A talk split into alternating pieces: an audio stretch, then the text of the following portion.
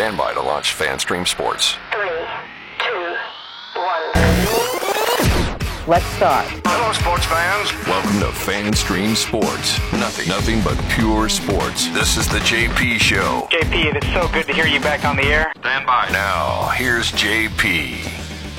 All right, welcome into another Monday morning here. A couple of weeks away from, actually, about a week and a half away from the NFL draft. Been a big weekend in Tampa. The Taylor Swift concerts. They put more people in Raymond James Stadium this weekend than they did in all of, I think, 2017 or 2018 for uh, for for Bucs games. For eight home games combined. Probably, yeah. What was it? 206,000 Yeah, over two three nights? Yeah, two. Jeez. had about an average ticket price of about two fifty a pop or more. Yeah, make six hundred million dollars in ticket sales for the tour. That's not bad. But I tell you what, though, no expense spared. no expense spared. That was the, one of the biggest freaking shows I've ever seen in my life. It was amazing. Uh, we'll, we'll we'll talk a little bit about that as we as we go through uh, the show today. Welcome in, Eric Erlitz is going to join us at ten thirty live from Amalie Arena, where the Bolts will be going through their uh, their skate this morning, their practice this morning before jumping on a plane and heading up to Toronto, where the Rays just left, um, losing two games. They suck. I told you they were going to suck. I told you this was a bad team. Yeah, just awful, just awful. the slide is coming. Yeah, here it could. You know, they're only four games up. Only I mean, four? Only four games Through up. 16? That's yeah, it? That's terrible. I mean, what are we supposed to do now? I guess we're going to have to go 160 Awful. and 2. Awful, just awful. Uh, yes, it's uh, it was a, a good a good weekend for, for Tampa Bay, but maybe not as much for the Rays. But they get you know they they salvaged one yesterday, so we'll get into that a little bit. But we'll also be hitting in on the Lightning, obviously, as they get set to uh, to take on Toronto for what is going to be a very entertaining first round series. I watched the I, like you, I watched a lot of NBA this weekend because uh, the playoffs are on. There's some interesting matchups, a lot of injuries. A lot so of really interesting matchups. We'll talk a little bit about that, and uh, we'll get into the NFL draft as well as the uh, the Bucs are, are are getting ready to embark on what is going to be a very very important draft for them um, to see what what uh, Jason Licht can come up with to make this team a little bit more competitive for the year to come. Because you know, quietly, I think you know this this NFC South. I was kind of looking at the draft position to some of these other teams and the players that are available. This this NFC South is going to change dramatically in one year. I mean, this is going to it's just this this division is going to look completely different after this draft with some big time, big name players, big name, probably big name quarterbacks. At least, uh, definitely one in uh, in in uh, Charlotte for sure with the Panthers.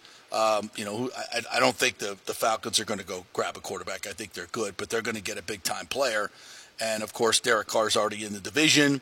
The Bucs are going to draft somebody big, and you know who knows who's moving up, who's moving out to see what happens. So I think a lot of intrigue come uh, next week. There's going to this this NFC South is going to look very different, and it's not going to be the doormat conf- or, uh, division that it was last year. Um, everybody's going to get better. Everybody's been getting better. That's how the NFL works.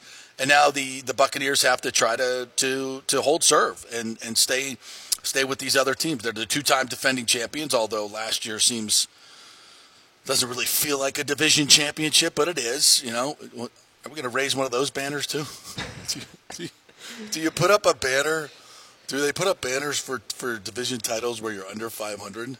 Do they even put? Do they even make any mention on the stadium of the division titles and all that? I don't even know if they do. I think they only have the Super Bowl ones up, Yeah, I think that's it. which don't I feel like that should be the way it should be. I don't know. I mean, division titles are certainly rare around here. Yeah, so, it's true. they're- they're- yeah, certainly rare. I think I think there's probably room for that somewhere somehow. Maybe there is. I don't know, but th- and I'd have to think twice about putting up this one. Don't ask the Rays; they're unabashed. Oh yeah, we went to the playoffs. Put up a banner. At least they were over 500, barely, but it's okay. Um, so uh, we'll get into all that as we go through uh, today's show. We thank you guys for jumping in, Lonnie and Rick Hughes. Uh, good morning as well. They have banners in the practice facility. Yeah, they do. They do. I, I, you're absolutely right, uh, Rick. They do. Um, but I think they should be in the stadium. I mean, those I think playoff appearances are certainly worthy of that. I mean, you, get, Few you got plenty of room. You got plenty of room. You should celebrate them somewhere. Absolutely. And uh, you know, they put the schedule in front of you. You win the division title. You know, in five years, nobody's going to remember this one. Eh, maybe not. Maybe not. And maybe they always will.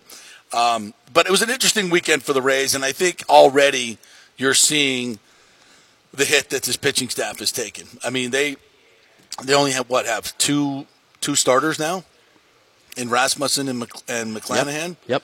Um, with with Eflin on the shelf now, um, Springs is on the shelf. We don't know for how long. Have we have we gotten a good feeling for how long that's going to be yet? Or I have uh, I haven't for read much on Springs, that. not really. No. Yeah, yeah. But I told you, I mean, there's examples of guys being out for like 10 days and that's it. Mm-hmm. And there's some examples of guys being out for a lot longer, like a couple months. Yeah. So it's going to be somewhere in between there, I think.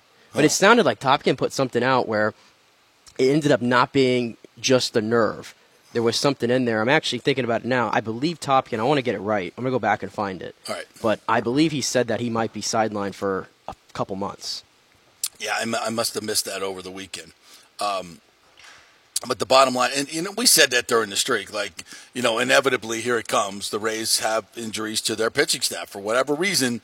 They, you know, they they Yeah. get the best out of their pitchers. They certainly do, but they they have to because they all become injured. Here it was. I, I, this one got caught up in all the tweets that he had this week. He said uh, he's expected to be out a minimum of two months. It's considered to be more than a nerve issue. If it's something that requires surgery, he could be out much longer.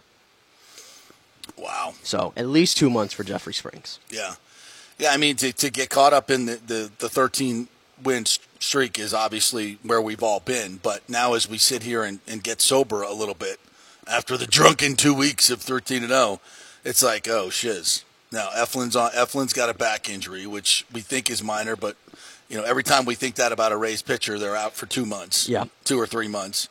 Um, you got Springs now that's out for two months. Uh, Glass now won't be coming back till late May. They're gonna they're gonna have some trouble finding any. By the way, where's Taj Bradley? Come back, please. Please. Um, come back, be here. See, we're starting already with, with the Taylor Swift song. I'm oh, sorry. Um, yeah, come back, be here. you, we need you back. There was, there's no way he can stay down at AAA now. You'd, you'd think no, because, I mean, they've reached the point already where we're, we're in TBD range every Yeah. single day. Yeah, the Like, next two days in Cincinnati, we don't know who's We have starting. no idea who's starting outside Yeah. of today with Beeks as the opener. Yeah. That's it. is the opener, but we have no no idea who's coming. Which look, they've got they've got arms to fill it. It's not you know panic, and it is the Reds. Um, they're not the best team in the world, but this is a this is going to be a long term problem. Obviously, for this team is starting pitching already, and we love the we love the way the the offense has come out, and and you know, but they faced some better pitching this weekend, and they weren't as good as we were saying. Tap the brakes, folks. Tap the brakes. This is this, this team is not winning 120 games. They're probably not winning 105 games. You know, they'll probably be in the mid 90s as my partner predicted here.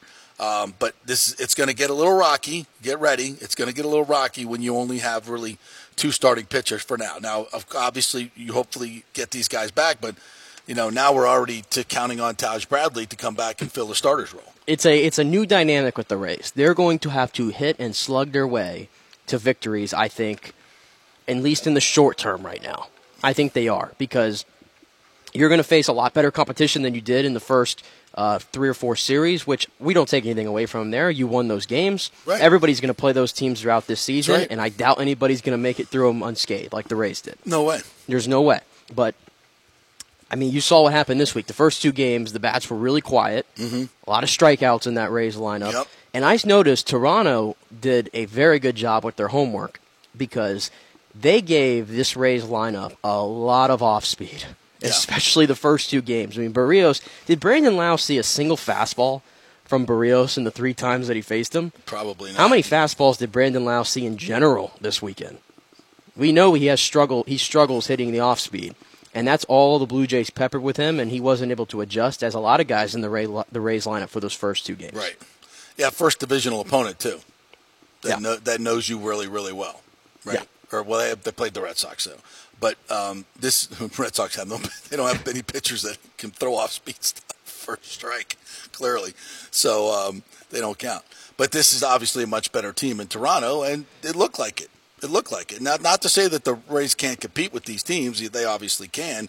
But it's not going to be a, a cakewalk like a lot No, of people and thought. I don't think it was like they were. There's a gap there between the two teams. I mean, a lot of it is the Rays had a lot of luck going their way the Yeah. first 13 games. You, Sure. you don't. You're going to need some kind of degree of luck to get through 13 unbeaten. And it seemed like at least on the Friday game, I mean, they were right there. Kind of. It was like two to one, I believe, when they go to the pen, and then Colin Poche, yeah, your boy. your boy Colin Poche. This was Saturday actually, where he gets in there and he walks two guys, has zero command. The three batter rule kind of screwed them there, where he Yeah. had to face three batters. Uh, and then you have the play where Brandon Lowe conti- just this was on Friday. He whiffs on a on a ground ball that would have gotten him out of the inning. He completely whiffs on the throw to second base. That's not going to happen often, right? So it was just little things there that kind of went Toronto's way Getting a little sloppy. a little sloppy than we saw in the first 13 games, which was bound to happen at some point. So I don't think there was a big gap between the two teams necessarily. And Toronto's lineup, that lineup was tough to face. It was hard to get that team out. Uh, they were hitting it. Up. I mean, Bichette went five for five in the first game, right? One of the hottest hitters in baseball. They hardly struck out. They only struck out 16 times in the three games, so about five a game. That's all you got out of them. Yeah. So they were struggling to put guys away. They were making hard contact on a lot of baseball. So uh, I no panic button for the Rays at all. I mean, they're 14 and two. Yeah. They're 14 and two. No. There's no reason for anybody to, to put their arms in the air and, and get all huffy about it. Well, it, there is, but it's just for injury's sake. It's not nothing they're doing wrong. But this, you know, these these injuries to these starters are significant now. legit thing. Yeah, it's it's very And significant. the It's too bullpen, the bullpen having a lot of inexperienced arms all of a sudden, Yeah, yeah. and it's a little, it's a little thin back there It right can- now. It- luckily, this April schedule remains soft. They got Cincinnati, and then they've got six games with the White Sox. Not a good team. Uh, not a good. So, um, and Lonnie Wilkins uh, piling in here. This sounds bizarre. I didn't know about this. We went to the White Sox game yesterday. Had a two-hour rain delay with no rain at all. So dumb. How, how's that happen? I know it was like one of those like crazy windy days in Chicago yesterday. It looked ugly out there, but I didn't know that it didn't rain though. We left before it even started. I've been going there forever, and let me just say, it's no better than Tampa, uh, the White Sox. I, I've not, I've not been to their, their new, their new park. But that I thing has never looked new to me. No, no, it's always been it's always been awful. They and they got it because of St. Pete, as we as Yeah. we well know. They probably probably would don't don't want it anymore. Anything in in South Chicago though, I don't, I don't know how anybody goes anywhere there. Um, the Trop experience has gotten much better in the last few years. That's that is no doubt, no doubt. I think a lot of people were probably uh, very happy with the when they went there for the the first three series or so. I certainly was. I mean, I think they've done a really really good job of making it way more enjoyable. It's still cramped, you know, in the in the in the common spaces. It doesn't have the amenities that other you know real stadiums have. It's, there's so much that it doesn't have. They've done as good a job as they can. But um, you know, 21,000 in there the other day, it wasn't too bad. But you get any, any more than that, it's it's unworkable. But uh, you know, uh, this this Rays team is going to have to get through this stretch somehow, some way. And I don't see I don't see how they do it without bringing Taj Bradley back. He's Well- uh, he's going to have to be back here like as soon as pop. Maybe again one more start in AAA. Why? Why start him in AAA when you, you have three spots open up here? That makes no sense to me. I just I mean, what's the chances that Taj Bradley is going to have an outing like he did against Boston the entire the entire time he's up here? There's going to be some kind of wall this guy hits. I mean, he's still very inexperienced It's, and very young. it's in the beginning of the season. I know. His stuff plays in the major leagues. I don't think the Rays wanted to have to put this much on his plate Oh, to make him a full time No. starter in April. They don't want to, but you know, welcome to the big leagues, kids. You're 22 years old. You got the stuff to do it. Bring him up. Let's go. I don't. I. I why? Why should he toil in AAA when he could be doing it up here? You know, it, it, look. It, will he, if he starts to get knocked around, then you send him down. But from the stuff I saw in Game the One, stuff was there. I mean, I, I don't think he's going to get knocked around. I, you know, he might, you know, give up three or four runs, but you need somebody to eat the innings. He's a starter. He's got great stuff. And, you know, I'm here to say, look, yeah, you know, thir 14 to 2 sounds great. But, you know, I joke about it. You're only four games up on the Yankees and the, and the Blue Jays. Yeah. Every game, every win in April is just as big as every win in September. So if you'd call him up in September, call him up now. Let's go. Yeah. Get him up here. And what's it say too about the way they feel about Luis Patino, who still can't even get a call up? By the way, Yeah, he's I mean they're not even counting on him anymore. They brought up this guy Trevor Kelly, right? Yeah. This weekend, I mean, forgive me, but I'm not sure who Ke- who Trevor Kelly is. To be honest with you, We got a Kevin Kelly and a, and a we got Trevor a Kevin Kelly? Kelly and a Trevor Kelly. Okay. Braden Bristo's in that bullpen as well right now. Yeah. Uh, Yonny Chirinos is back up, but it looks like he's more in that bulk role Right. at the moment than a traditional starter. And then you have Beeks and Fleming. Who, I mean, I'm assuming Fleming's coming in after Beeks today, I would assume. Yeah. right? Yeah. But is that really something you can count on every single week? yeah. Not really. So again, translation: the Rays are going to have to hit their way out of this, out of this, uh, the next couple couple weeks here. Yeah, ab- absolutely. Um, yeah, I, I think this offense has has proven itself obviously early on, but you know I do have some questions whether it's going to be sustainable against the really really good teams. We saw this weekend they you know they got shut down a little bit. Well, yesterday, I mean, yesterday though was a good sign. Now, Yesterday was a good sign. Now Good that was a, that was an odd game though from the get go. Manoah, I don't know what's going on with that guy. Yeah, That's Toronto's issue, but his He's vel- out he's out of sorts. velocity's down, completely out of sorts. I mean, he started the game like three minutes after, and he was just kind of standing there on the mound, not even like throwing warm up pitches. So it was Yeah. weird from the beginning. He hits Yandy with a fastball right in the back on the first one. Yeah. And it didn't even look like it. Brian Anderson made note of this on the broadcast. It didn't look like one of those fastballs that he just like lost control of. It almost looked Purposeful. purposeful a little Yeah, bit. yeah. Uh, but he did not have good stuff at all yesterday, and the Rays are able to take advantage. And the bright spot again is Josh Lowe. yeah. Josh Lowe's hitting like 360 already still. And, and that first one, that, well, that was a big hit. That two out, you know, it was kind of a blooper, but I, I, I liked it because he, he wasn't. What, what did he not do? He didn't swing for the fence. no. You know, he just tried to make contact and get the ball and play And with two outs it. and two guys you on. got the yeah. you got the bases loaded Right. with no outs and Right. two guys strike out. Right. And I mean that had a chance. If they don't get a run in that in, that game could have gone it's almost a completely win different for right Toronto in that inning. Yeah, Yeah, it could have gone completely different right yeah. there. Know, I, I totally agree. And that, so that was a huge hit right there. That was a huge, huge hit. And he comes back, gets a double, another RBI. So another three RBI. He's got what ten RBI Yep. on this young season already. I mean, that's you know that, that's you know of all the offensive players, then we've seen every a lot of people come alive here.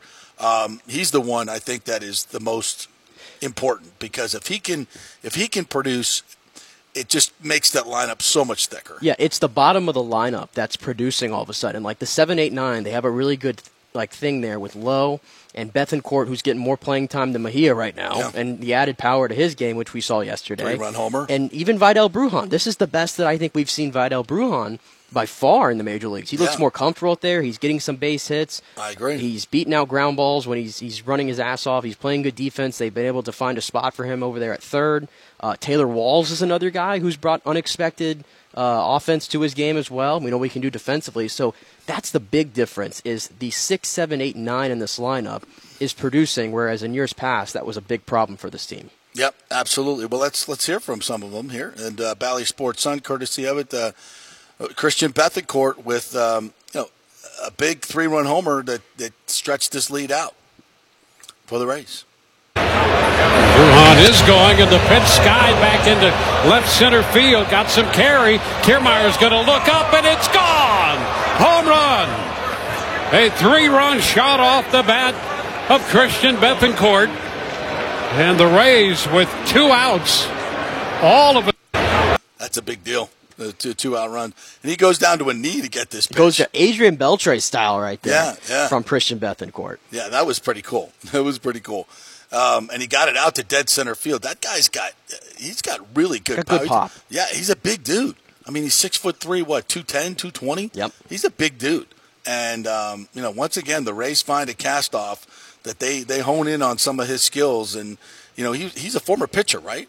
Yeah, he hasn't been playing uh, the field that much that long, uh, but he's been great back there defensively. I mean, they got him last year in that, that kind of under the radar trade from Oakland when Yeah. they were just selling everybody. Yeah. And he was on a hot streak when they got him, and it's carried over to this year. So, and he's been good because Mejia hasn't been able to find his, his hitting stroke yet. Yeah. So they've been able to kind of plug Bethancourt in and kind of every day at the moment. Yeah, that's a big deal to, to find somebody like that and, and and to add the pop that he's added as well. And we mentioned Josh uh, Josh Lowe, another RBI double for him, and you just can't say enough about how his different approach this year. 2 2. And a little looper into short right center. That's going to fall. Lowe scores. Here comes Ramirez. Franco's going to go to third. And the Rays come up with two more to make it a 3 to nothing ball game. Josh Lowe dropping that one into short right center. And the Rays cash in with three. That is a huge hit because you're right. Alek Manoah was on the verge. He was one strike away from getting out of this mess. And Josh Lowe just flips that ball in there. Make contact, battle, do what you got to do. Give yourself a fighting chance. Well, he did. Everybody's running with two outs, drops it in. Two big runs. Yeah, and you could see it. It was like an all hands wrist swing. He was just trying to make contact, which is that's different than last year when he came up. He was trying to hit a five run homer every time he got up. Yep. And this was you know shortened up a little bit. Uh, just just get the bat on the ball, get it in play with two outs, and something good's going to happen. That's a, that's a big deal. It's a lot of guys who have. I mean, again, we talked about it. The, the front office kind of had no choice but to put their faith back into these guys this year, uh, and they're Yeah, rewarding do they them. get credit for that? We tried to replace you guys, but we just couldn't. Well, we have give- budget constraints, and now you're playing well. So well, give, smart move. give credit to the guys because a lot of the guys they were counting on and needed more offense from, uh, like Josh Lowe and like Taylor Walls and like Luke, Ra- Luke Raley, and I'll throw Arozarena in there as well. What do those four guys have in common? They've all done something different this year. Arozarena Yeah. with the study habits, and the other three, they've done a little tweak to their swing. Yep. Whether it's just a different way of standing in the box. Raley, I think, has a less. He's doing less of the. Uh, uh, kicking up his right foot before he swings. Yep. And then Taylor Walls has the elbow up more, right, to add a little bit more pop to his bat, which we saw on the uh, the Saturday game where he got his first home run. So all those little things. So I put it I put it a lot on the players as well. They've Yeah. done their part. Yep, they're they're making uh, making adjustments and trying to be better. That's that's all you can ask for these guys. All right, let's listen in to uh, Kevin Cash, uh, courtesy of Bally Sports Sun, after uh, yesterday's eight to one win over Toronto.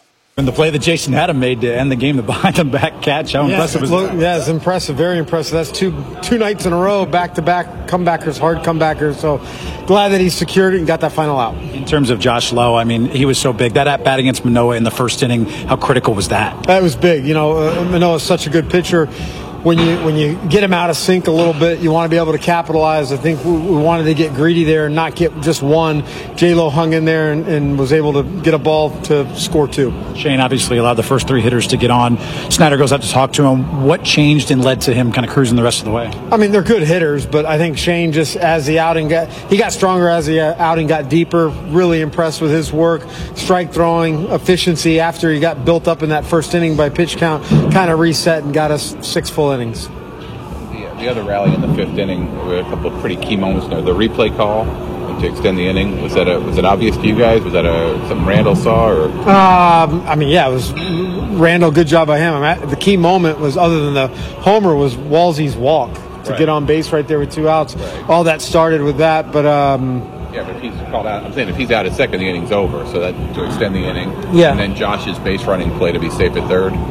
Kind of create a slide on the ball. Ruhan hit the third. uh, yeah, that helps. I'm trying to recall all those He kind of things. slid around the base and hooked it with his leg. Yeah, I think did Chapman drop the ball or I think he dropped it after Josh came to the base. yeah, when there were yeah good things that happened that inning, no doubt. How important was it for Shane to get deep to give you six? Um, I mean, it was important. We wanted to give us as much as he can every start, but I mean, our, our bullpen was in fine shape. Um, so pleased that, that we were able to do that, and we're that just that much fresher with that added inning he provided to, to go into Cincinnati now. With Lowe last year, this year, what's the biggest difference? Confidence. I, I mean, I, I think that's what we saw in spring training. That's confidence for a lot of guys. This is it's a tough game. Uh, Josh learned some things probably about himself and about his game.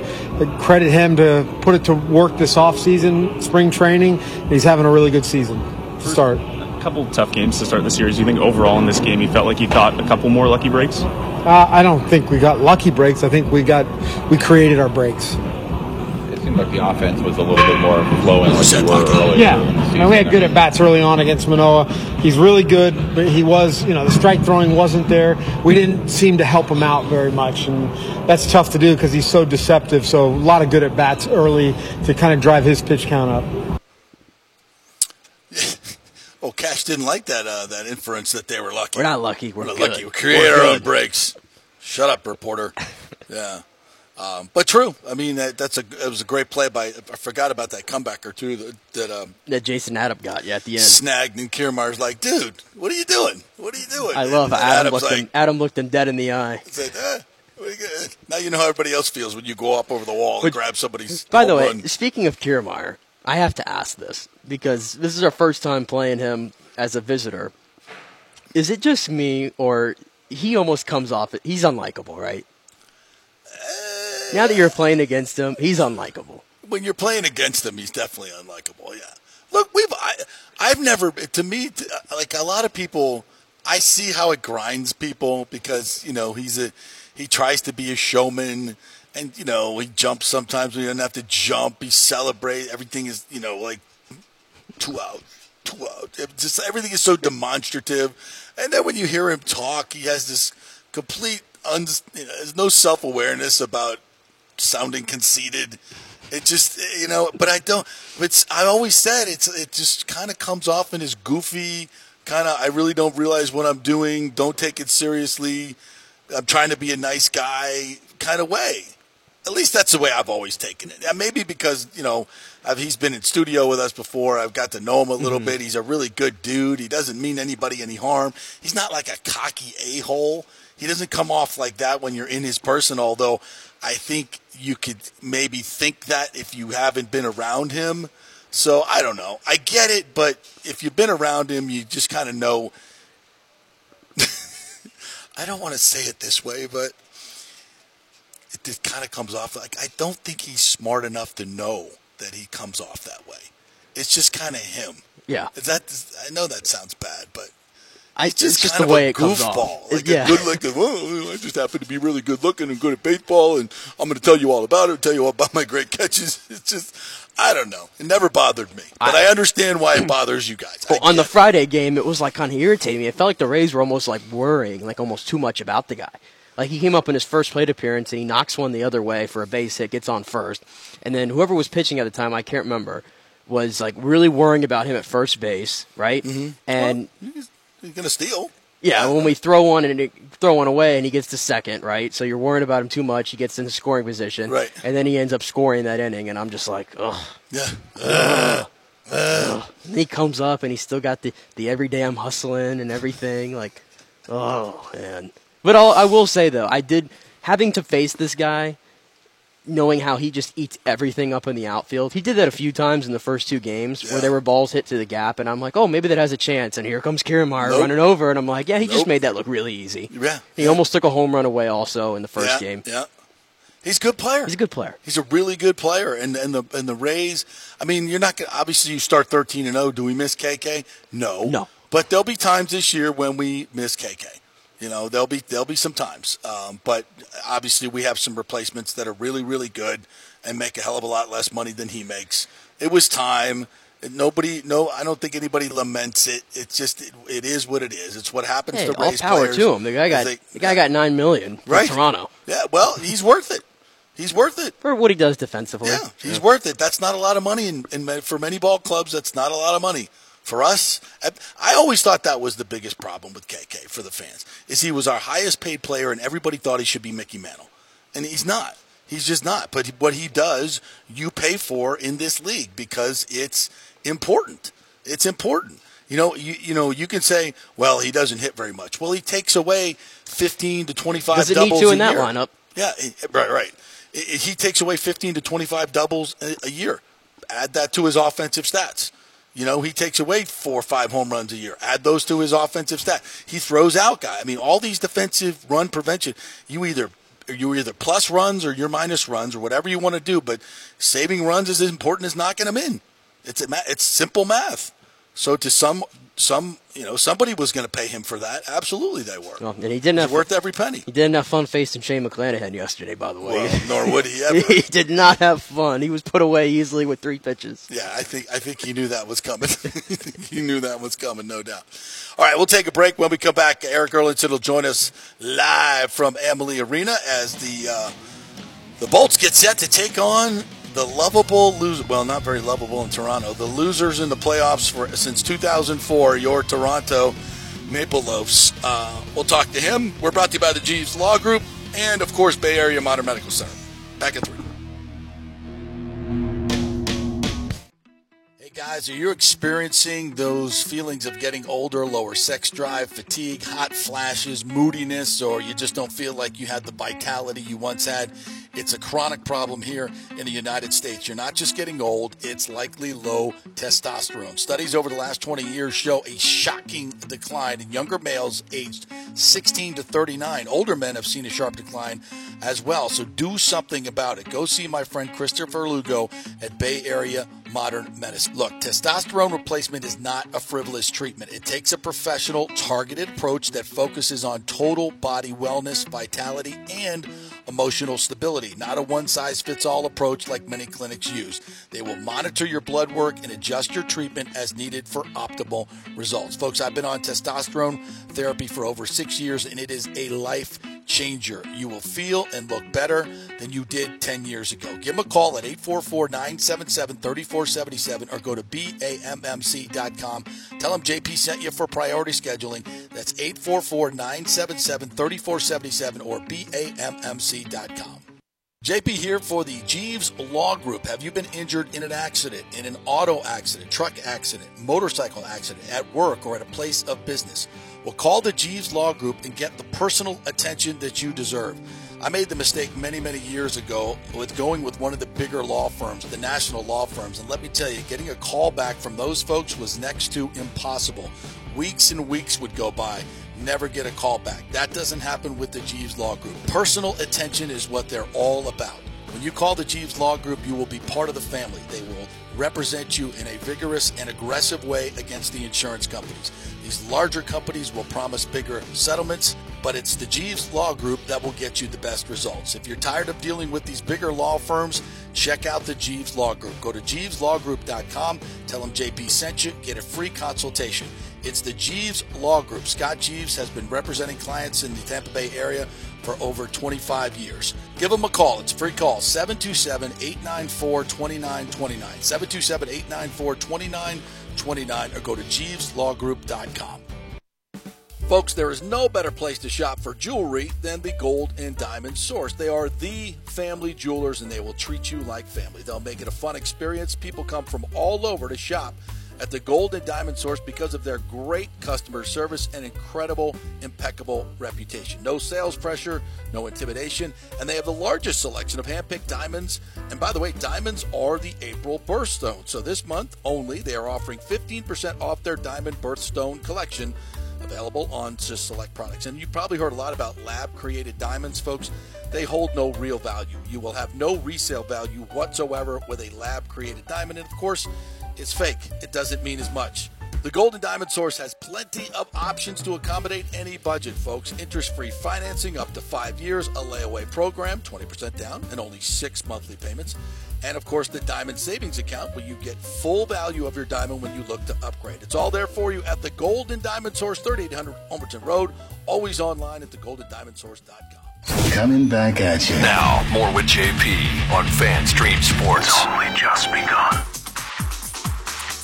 All right, welcome back to JP Peterson Show on this Monday as we get set for the NHL playoffs to open up. The NBA got to jump this weekend, but now we get into some some real playoff grit with uh, the NHL. Of course, the the Bolts will practice today and then head up to Toronto this afternoon, and uh, they will take on the Maple Leafs in Game One tomorrow night. And Erik Erlendsson, Lightning insider, been covering this team for 20 plus years, joins us live from today's practice. What's up, Double E's? How are you? Uh, happy Monday, JP. What's going on? Is the newest father there uh, skating around, Mr. He Sergachev? is here. Uh, it's uh, I'm doing inventory. I don't think anybody's missing, but uh, you know, there's a reason I went into communications because my math is really bad. yeah, I think by this time it's got to be a sixth sense for you, though.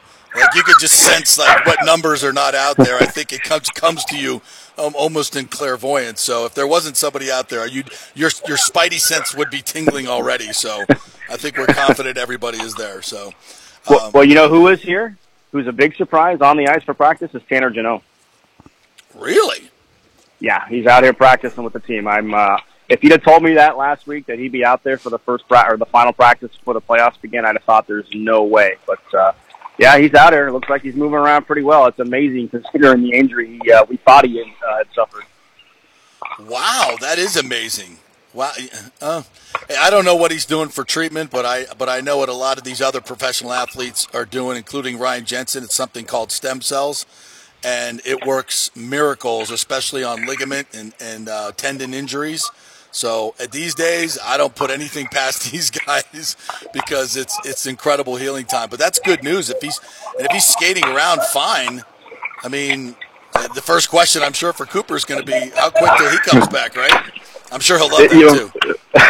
yeah, yeah, I'm sure he'll be very accommodating when we ask him that question too. Um, I mean, look, he, he had said last week that uh, you know they, they the the news was better than they had, had anticipated, but he didn't expect that he would be ready to start the series. So uh, we've certainly come a long way. At least it looks that way uh, since since a week ago. Because you know, look, they gave up a lot for Tanner. You know, there's no doubt about it. Uh, he's going to be uh, viewed by a lot of people in, in what you gave up to bring him in.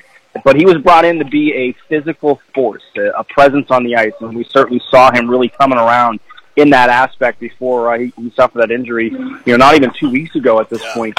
Um, you know, when he got hurt. So uh, that you, if you can have him in the lineup, that's that's such a boost from a physical presence because. Uh, you know, it, it, as all the conversations I know you've had with Brian Engblom on the last call there, Yeah. intimidation matters, and Tanner Jeannot intimidates. No question about it. And this is, you know, this is a series where you have a Toronto team that is, I mean, let's just be honest about this, Erik. They've they have tried to steal the Lightning's template to turn a team that was, you know, a scoring finesse team into a team that's grittier to play in the playoffs. There's no question about that, and this will be the first test to see if it actually actually works. I mean, obviously we've seen it in the regular season, but this is, you know, as we know, the playoffs are a completely different animal. I think that's one of the storylines here. Would you agree? Absolutely. There, there's no doubt that Toronto saw what the Lightning did to them last year, especially coming off of back-to-back trips to the Stanley Cup final, and to, to grind their way back into that series after you know losing the the, the first three odd number games, one, three, and five, and fell behind three two in the series. They grinded their way back into it and ended up winning Game Seven in, a- in a close two to one game. Uh, I mean, Toronto has the skill. There's no doubt. Matthews, Marner, Nylander, Tavares, uh, top line scorers in this league. And, and, and what the Lightning, Lightning's model has been is Kucherov and Points and Stamkos and, and those guys scoring goals and then finding the grit from, you know, the Gourdes and the Colemans and the Pauls and, and the Hagels and, and guys like that. Uh, so there's no doubt that the, the Leafs learned a lot from how Tampa Bay beat them last year. And that's why they went out and got Ryan O'Reilly. That's why they went out and got Jake McCabe. They're kind of grinding type players. And they, they hope that that's going to be the difference for them in this series, that they can use some of that defensive acumen that the guy like Riley, O'Reilly in particular has to slow down the Lightning's offense, and then their game breakers can make the difference because that's what it's been for Tampa Bay's success over the past three years in particular. Yeah, and you mentioned the importance of having that depth scoring, which the Lightning have always had. Uh, you mentioned Jeannot, obviously, it'd be great if you get him back, but the other guy that I'm keeping my eye on here is, is Nick Paul because he was so important to the series last year in Toronto. Uh, one goal in 38 games going in, uh, but at the end, did you see anything from his game that kind of shows that maybe he's close to getting kind of off this schneid here and how important he could be in this series for the Lightning? Not enough offensively, I don't think. Um, you know, he had a couple of chances there in, in the finale uh, against Detroit, and you'd have really liked to seen him score a goal. You know, of all the positives that went on in that game from points and, you know, Hagel hitting 30 and Killorn hitting a career high and, and Elliott getting the shutout, a lot of positive things. I would have loved to have seen Nick Paul get a goal because you kind of need his offense going. And, you know, you look at the difference Nick Paul in the first three months of the season and then the final three months of the season, he was getting those shots off from the top of the circles to the hash marks. And we just haven't seen him in those areas to get those shots off uh, enough. And, uh, you know, sitting next to Chief a lot, you know, he always talks about how Nick Paul has gotten too too much east west and not enough north south in his game in the second half of the season. So you want to see him get back to being that type of a player because he has the size, the grit, everything that you like about Nick Paul's game. You just want to see him add some offense because obviously, you know, those two goals in Game Seven obviously meant a, a lot uh, to the team's success to kind of get them back to a Stanley Cup final last year. Erik Erlendsson uh, joining us here live from the uh, the Bucs uh, the Bolts practice here today. And Erik, um, you know, with I, I don't think Tanner's going to play in, in maybe game one or two. Um, so we, that's probably still the case. So what is this? What does the lineup look like? You think, when judging from the the, the, the lines that you've seen in the last week and a half, which I know have been a little different because I think maybe Coop's trying to find some stuff. You know, they already locked up their spot. So, what do you think we're going to see? Well, looking at what's going on out here today, uh, you've got the big three together with uh, Stamkos, Point, Kucherov right. as uh, sort of an offensive line. I, I know uh, Chief cringes when he thinks about their defensive play and, and you know putting those three guys together. We'll see what that. Looks. We know what they can do offensively, but they got to be better in their own end as well. It looks like they're going to put back Cirelli, Killorn, and Hagel, which was obviously a very effective shutdown line in the playoffs last year. You know, especially as the playoffs went on, the, the series against the Rangers and and uh, and the Panthers, those those three were terrific in, in shutdown mode. Yeah. Um, and then then then what's the bottom six going to look like? And it looks like Eyssimont's been skating here uh, with uh, with Colton and uh, and Paul. So that looks like it's going to be the third line, and then it's going to come down to is is Jeannot ready? So uh, I I don't know. I don't like the idea of uh, Maroon, Perry, and uh, Bellemare together uh, in this series. I was worried about it last year when they were playing well. They haven't played well together this year. Uh, so having those three together would kind of worry me a little bit. Uh, so we'll see what that means for for Jeannot, um, you know, moving forward. But uh, that looks like those are the four lines that uh, at least will start uh, tomorrow night. And offensive firepower aside, because we both both teams have it in abundance, is it still remain going in this series? And you can almost say it about most series Lightning are going to play in that the edge in net between Vasilevskiy and I mean, do we still even have an update of who's going to be in net for Toronto? That seems like that's still the biggest mismatch. Oh, it's going to be Samsonov. Samsonov? Um, yeah, it, it, there's no doubt that he he was kind of you know they held him out the last couple of games because he you know he stretched the muscle or something. So you know they they took a precaution with him. Uh, so it'll be Samsonov to start. Uh, I don't think Matt Murray is going to be the backup, but uh, you know as we saw from Joseph Woll. Uh, who was here last week? He was really good Yeah. in that game. So, um, you know, he might actually be the better of their three goalies right now. To be honest with you, a lot of people think that in the short amount of NHL experience that Woll has. But there's no doubt it's going to be uh, Samsonov to start for Toronto. And that, his his what playoff resume is what one in six, one in five, something. He's only won one Yeah. playoff game, right? Yeah, it's it's not very good in his time with Washington. And uh, boy, how ironic is it that the Capitals uh, let go of both uh, Samsonov and, and uh, Vitek Vanecek, and they're both starting for their respective teams to open the playoffs. That's kind of crazy. if you're a Capitals fan. Right. They're always looking for goalies. Then Here they are uh, with other teams. But I mean, how does that play into the series? Because look, you know, uh, Vasi has kind of been. Um, you know, as he goes, the Lightning go right, and he hasn't Yeah, been sure. on his, you know, incredibly focused game most of the regular season. But that means nothing to me because I know what this guy does in the playoffs, and he's not hurt. So I expect him to be the difference in this series. Would you agree? Uh, for sure, and and he might have to steal the series in, Yes. in some ways. Uh, you know, but at the other end, you've got a guy who doesn't have a lot of playoff success. There's a massive microscope on this team in Toronto and in Canada Yep. in general. What happens the first time he gives up a bad goal? How's he going to handle it? You know, the the pressure that comes with that. You know, with all the issues that the Leafs have had with their goaltending over the last number of years, despite how good of a team they've been, you know, from Freddie Andersen and Jack Campbell, you know, they all had good regular season numbers, but they just couldn't get it done in the playoffs. And is Samson, Samsonov going to be that same type of guy? Uh, so I, it, it's curious to see, you know, what happens uh, the first uh, first couple of times he lets in goals that maybe cost them a game. Then it becomes a different story. Uh, and uh, you know, to me, the other storyline in this, I mean, look, you, you look around everybody with their predictions. I hardly see anybody picking the Lightning for this series. So not only is it uh, you know the Lightning coming in as a, as a perceived heavy underdog, the Leafs are also fighting their own history. Right. So the Leafs are matched up against themselves as much as they are the Lightning, and the Lightning coming in loose. They're an underdog. Toronto's the heavy favorite. They got home ice. There's a lot of pressure on Toronto in this series. 2004, correct? Correct. That is the last time that they won a playoff round, uh, and came within a game of actually facing the Lightning in the conference championship that year because That's the right. Philly Toronto series won seven games. So yeah, it's been uh, three lockouts was the last time the Leafs won a series. Think about that, folks. That was the Lightning's first Stanley Cup title. How long ago do we we look back on that as so long ago? And the Leafs have not won a first round series since then. That's Yeah, and they've lost five straight series deciding games. yes, that's right, man. Well, yeah, that's a lot of pressure, and with all the media in Canada uh, on top of these guys, I mean, you know what it's like. You're in those scrums. Can you can you describe what it's like for the Toronto players to have to answer these questions time and time and time again? Uh, it, it's intense. There's no doubt. Um, I, I and I and I've told this story a couple times. I think I, I shared this on your show. My first year covering the team for the Tribune uh, would have been 0102. So we're in Toronto. My first trip into Toronto for the first time. So my first experience dealing with it. Right. Uh, Cory Cross, former Lightning defenseman, was on the on the Leafs at the time, and he was kind of coming back from injury, so he was skating for the first time. You know, and he's one of the last guys off the ice. And you know, hey, let's nice little note. Let's talk to Cory Cross about facing the Lightning. So I get in the locker room, and I'm just we're just kind of waiting around.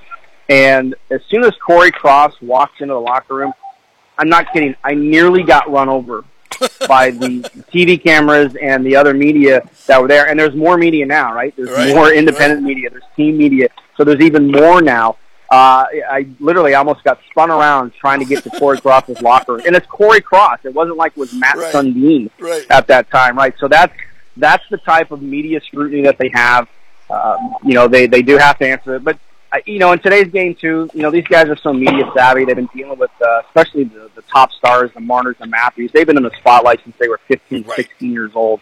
So they're used to dealing with it. Uh, it, it is a lot. It can be a grind uh, from day to day, and it's uh, it gets worse in the playoffs because you've got more national outlets uh, taking place. So yeah, if if they if they find a way to you know if, if the Lightning find a way to win game number one, you know what all the questions are going to be heading into game two, and that just intensifies.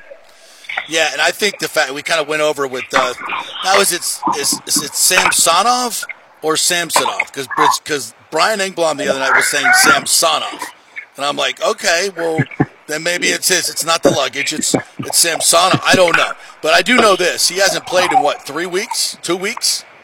No, no, no. He played a week ago Monday against the Panthers. He actually stopped 45 shots Okay. for them. And, and, and you know what? I, I heard Mishkin having this conversation with one of the Toronto guys when they were here. He was Samsonoff in Washington. Now he's Samsonoff in Toronto. It's just one of those things. The French pronunciation. Okay, that's, that's, that's fine.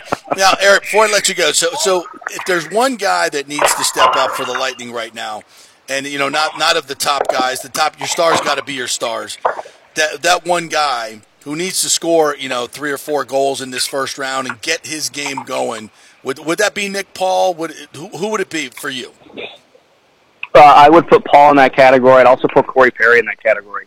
You know, Corey Perry did not have the same type of regular season he had last year. Right. Uh, he is the type of player in the playoffs that can make a huge difference, even at this point of his career. He's not a 50 goal guy anymore uh, by any stretch of the imagination, but he can be effective, and he can be effective getting under players' skin.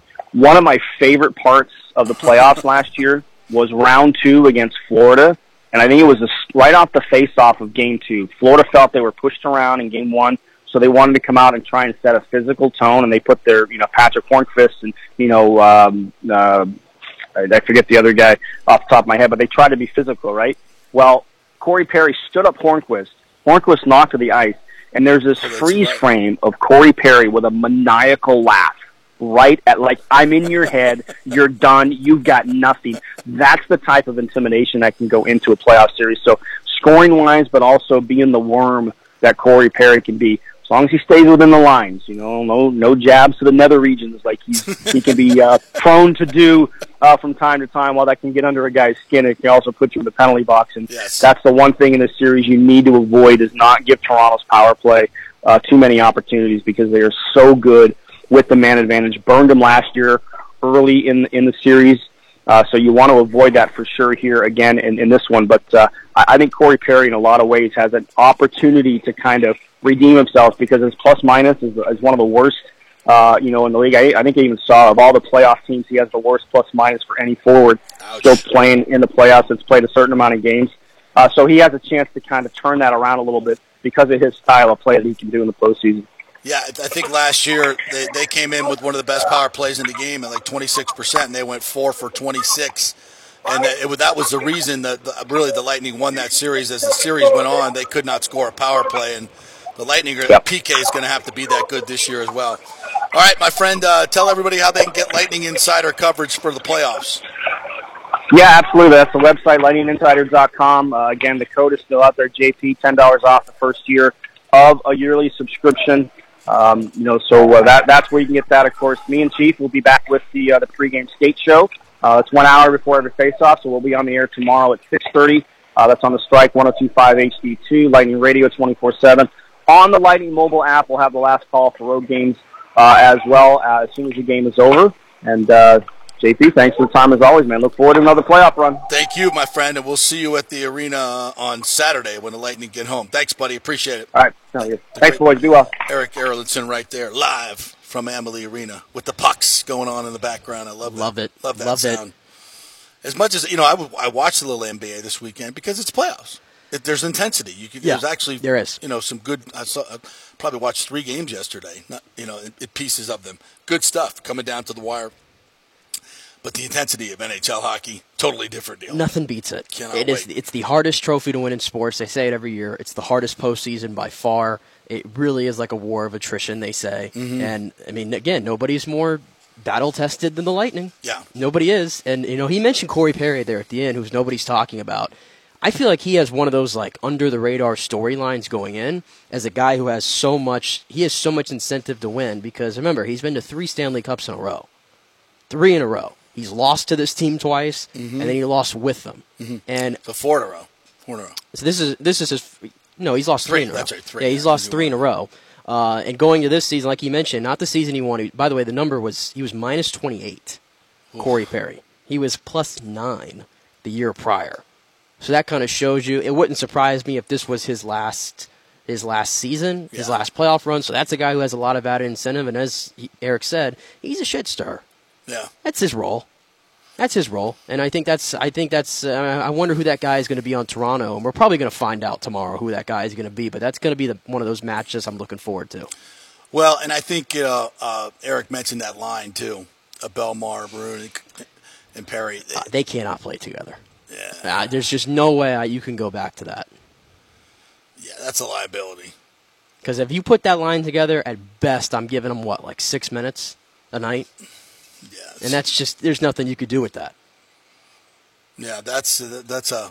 Um, uh, you wonder if, there might be some other moves that are made, and maybe some other guys get in there. And, and, and you know, Cooper won't hesitate. He will not hesitate if he sees something that's not working in this series. He's not going to hesitate. He'll switch up the lines. He'll get other guys in there. He'll move people around. Yeah, and he I- doesn't. He doesn't. He doesn't wait. No, and I like the energy. I think we both would agree that Eyssimont has brought to the team. There's no question. And and he's a guy who just got his first goal the other night. You know, if if somehow they can get some scoring out of him, and it, because he creates chances, He's with all over the place, yeah. he, he, he's stealing the puck. He's getting his stick on pucks all the time. That's a guy that could be a big help. But I think they're going to need that. They're going to need some secondary guy to really step up and have a big, a big postseason run to, to get It's, them and it's that's always been the way they've operated. Who scored the big goals in 2020? It was Blake Coleman who did it. Yeah. Who scored them in 2021? Nick Paul. It- Ross Colton. And this, and Nick Paul, too, 2022, Nick Paul. Yeah. It's always been one of those guys on the third line. So again, we Nick Paul. We didn't talk about Ross Colton. He's just as important. He scored a lot of big goals for this team in the past, and they need that as well because um, you know it's interesting. You know they're going with the if it's Point, Kucherov, and Stamkos. If they go with that in round one, that's pretty interesting. But that just tells you they're going to need a lot more from the other three lines. Yeah, yeah. Um, interesting story. Uh, I think it was Ed Encina who wrote this. Um, uh, no, Kristie Ackert and the Times about uh, Anthony Cirelli and Mitch Marner, who work out together in the off season, and they're going to be matched up against each other in this series, and it's it's got to be interesting. You know, one of your one of your good friends and a guy that you work out with all summer long, or you know, guys that you know they're just they're obviously good friends. But you got to shelve that, man. You got to build up a hate in your heart. Uh, there will be. You, you have to. You just I don't. I, that's got to be hard to do, though. I would think. I don't think it is for these guys. No? when they get out there, I don't think so at all. We we've seen brothers go up against each other many oh, that's times easy in to the hate your playoffs. brother. That's not hard at all. But just another friend, you know, a guy that you leaned on, you work work out we, with. we you- put it aside I guess. because Anthony Cirelli's role in this series is to shut down that line. Yeah. That's his role. Yeah, he said. Uh, he said it, it'll be another good battle. Those are the fun ones to battle, though. We we've had some throughout the whole summer. We do drills on ice, and we're battling. And obviously, to bring it to the NHL level is fun. It's a bit weird, but that's how it works. I would say so. It's got to be a bit weird, no doubt about it. I think, though, you know, even though Samsonov or Samsonov has been uh, still a week and a half is a long time for a starting goalie. It's a long time to not face the pressure and the speed of the game. There might be a little rust early on, but um, as I think about it, Vassy hasn't played since last Tuesday either. Yep. So that be it's going to be a week for him. Um, listen, I we know how important goaltending can be in the playoffs, and it doesn't go any further than that. If Vassy is not at his tip-top game, the Lightning have no chance. No chance. No chance At all. They're just they're defensively they're not as good as they have been with Ryan McDonagh and Palat out there. It's just it, it but it is a different season, I, and I'm excited to see who steps up and who plays their ass off. Uh, and maybe Kucherov starts scoring more, which I think he needs to do. Well, listen, he you talk about playoff performers. He has more points in the last three postseasons. I think it's 93 points, if you can believe it, in the last three postseasons Wow. for Nikita Kucherov. Just an insane number. That's 30 more than the next guy, which is Nathan MacKinnon in Colorado. So when you talk about Nikita Kucherov and him needing to maybe score more a little bit, Mhm. let's keep in mind this is the best playoff performer that we have seen in the NHL probably over the past decade. Yeah. That's how good this guy is in the postseason. So again, the questions are never with the stars with this team. If you're going to question any star at the moment, I'm probably looking at Victor Hedman just because it hasn't been one of his seasons. Nope. Uh, this is his lowest point total in I think about ten years. Yeah. This season, so the offensive output been has not been uh, there. There was a early on something happened. Uh, he got injury to his hand or his wrist or something, and it just hasn't been right all year long. And I mean, how, we haven't seen that powerful slap shot as much. Nope. Um, so I think it's something to do with that. Yeah, that. but this is a Conn Smythe. This is a former Yeah. Conn Smythe winner that knows how to play in the postseason. Hell so yes. if you're looking for, if you're really looking well, for a maybe this to is step what he's been waiting for. I think that's the hope. Yeah, that's yeah. the hope that he's been kind of conserving energy a little bit. hmm For a, for a lot of guys, you know, mo- emotional and physical energy. There's no, you know, there's no. The regular season is done. The, the drudgery is over. This is what you play for, Tampa Bay Lightning. Let's see. Let's see. I've said it. You know, for the past couple of months, we have not seen the best of the Lightning, and I would not be shocked if they go out there and hand it to Toronto in Game One. I would not. I would not be shocked. I also wouldn't be shocked if Toronto hands it to Lightning in Game One like they did last year. That wouldn't shock me either. I just I think this this Lightning team is a wild card. I just don't think we've seen. They have seemed bored and uninterested for the entire regular season. That's been my take on Yep. And every now and then they've come to remind you of who they are, Exactly, and then they when they, they kinda, have to. they go back out of it. when they have to, right? And then they they, they go back. Yeah, and by the way, they did. Uh, we talked about some of the lines there with with Erik, and I saw all of them came out here. That second line right now looks new. It's Ross Colton, Nick Paul, and and, East, and Eyssimont is the second line rushes right now, and then Hagel, Killorn, and Cirelli on the third, and they still have that line, the school bus line, together at the moment. But again, I don't know how long that's going to last. Mm-hmm. And then Darren Raddysh also looks like he's earned his way into the top six officially. Yep. I think we we've been talking about that for a couple weeks now, and that's a and that's a that's a bold move. That's a bold move for Cooper to give a, a rookie like that that type of responsibility. But he's earned it, and he's going to have to step up. Think about this: Did you have Perbix and Raddysh in your top four? Did I have Perbix playing with Hedman? Yeah. Let Did alone you have Perbix but in the preseason? You have those two? you have No. those two. Game one of the Stanley Cup playoffs. This is what we're going to get. No. Not really. No, no, none of us did. None of us did. But that's what I love about this team. It's a meritocracy. Coop don't care what your contract number is, what what your pedigree is. It's who gives us the best chance to win right now. Who plays better with whom, and and those are those are the guys we'll see. It's good stuff. That's why they. That's why he's the the coach of the year. Not as many times as he should have been. He, he's never been the coach of the year, by the way, and he's only been a finalist twice. That's right. He's never won the. He is the he is the longest tenured NHL coach in some time, and he's by far Well, the best won- coach, but he's never won it. He's not won the Jack Adams. He's won some other ones, like other publications and Yeah, stuff. but never the But official never- one. Not the and official. only been a finalist twice. That's ridiculous. You Not know- saying this is the year for him to be up for it by any means, but No. there should have been some years before that. That's ridiculous. Think about that. He's the most successful coach. Like the numbers that he's put up are are with the Hall of Famers of the game. He, the fastest. he's the a he's a Hall of Fame head coach. Most wins in the first 800, right? Yep. Um, yeah, yeah. I mean, he's a Hall of Fame coach, and he's never won the championship.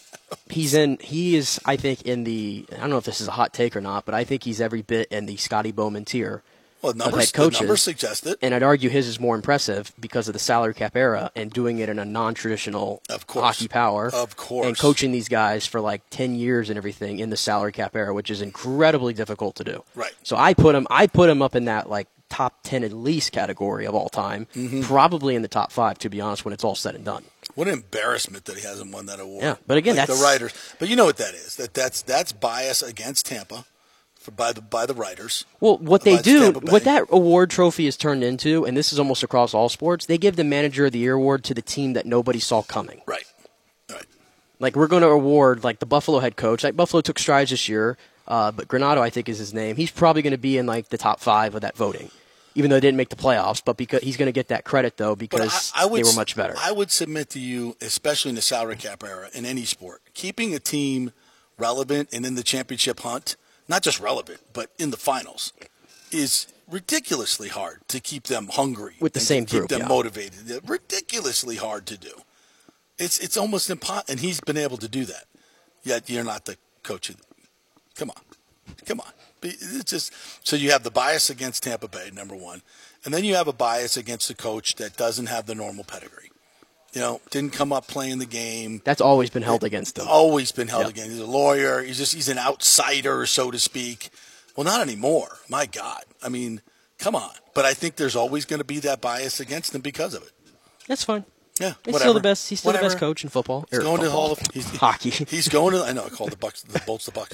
Uh, it's like he's going to the Hall of Fame. He's he's one of the best to ever do it, and there's no way they could take take that away from. What do we have there? Well, we got to go to break. But we got to come back and talk about this. Ooh, breaking There is- news there in is the a- NFC South. Not in the NFC South, but in the NFL, there is a new highest paid player in NFL history. Oh, really? And maybe not who you thought it was going to be. Huh. Huh. So chew on that, everybody, for New just a second. highest paid player. Come back and Oh. tell you about it. Huh. Okay. I'm interested. I'm interested. I hope you are too.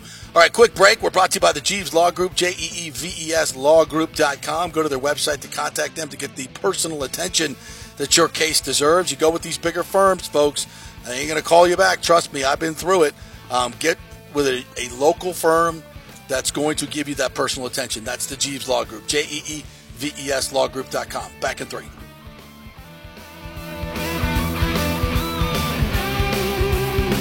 Folks, there is no better place to shop for jewelry than the Gold and Diamond Source. They are the family jewelers and they will treat you like family. They'll make it a fun experience. People come from all over to shop at the Gold and Diamond Source because of their great customer service and incredible, impeccable reputation. No sales pressure, no intimidation, and they have the largest selection of hand-picked diamonds. And by the way, diamonds are the April birthstone. So this month only, they are offering 15% off their diamond birthstone collection available on just select products. And you've probably heard a lot about lab created diamonds, folks.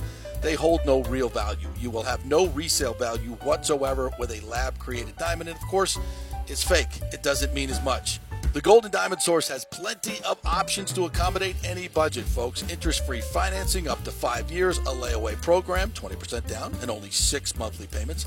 And of course, the Diamond Savings Account, where you get full value of your diamond when you look to upgrade. It's all there for you at the Gold and Diamond Source, 3800 Homerton Road, always online at thegoldendiamondsource.com. All right, this is for all you guys who don't want to go to the gym and do 5,000 crunches. At Bay Area Modern Medical Center, you can get on the new True Body machine where you can reduce fat and tone up your muscle. It's like doing 54,000 crunches in just 15 minutes. Define your body as you see fit. True Body offers personalized muscle stimulation that delivers the equivalent of those 54,000 crunches in just 15 minutes. Just get in touch with them at Bay Area Modern Medical Center, BAMMC.com. Chris Lugo and the team over there will set you up on TrueBody and get amazing results. Non invasive with comfortable and little to no pain and zero downtime. You can isolate and target those areas that you want to improve and treat multiple areas simultaneously. It's an amazing machine, so check it out at Bay Area Modern Medical Center, BAMMC.com. Well, Fitz the mortgage guy did it again. A listener heard his ad, was going to another big bank, but called Scott Fitzgerald at American Mortgage Services of Tampa, and Fitz saved him $618 on his monthly payment. Are you kidding me? Folks, that's big money. Rates are going up, they're going down, they're going all over the place. Scott will shop your loan and save you lender fees and get the best rates. Email him, scott at amstampa.com, or call 813 294 7595. That's Fitz the mortgage guy.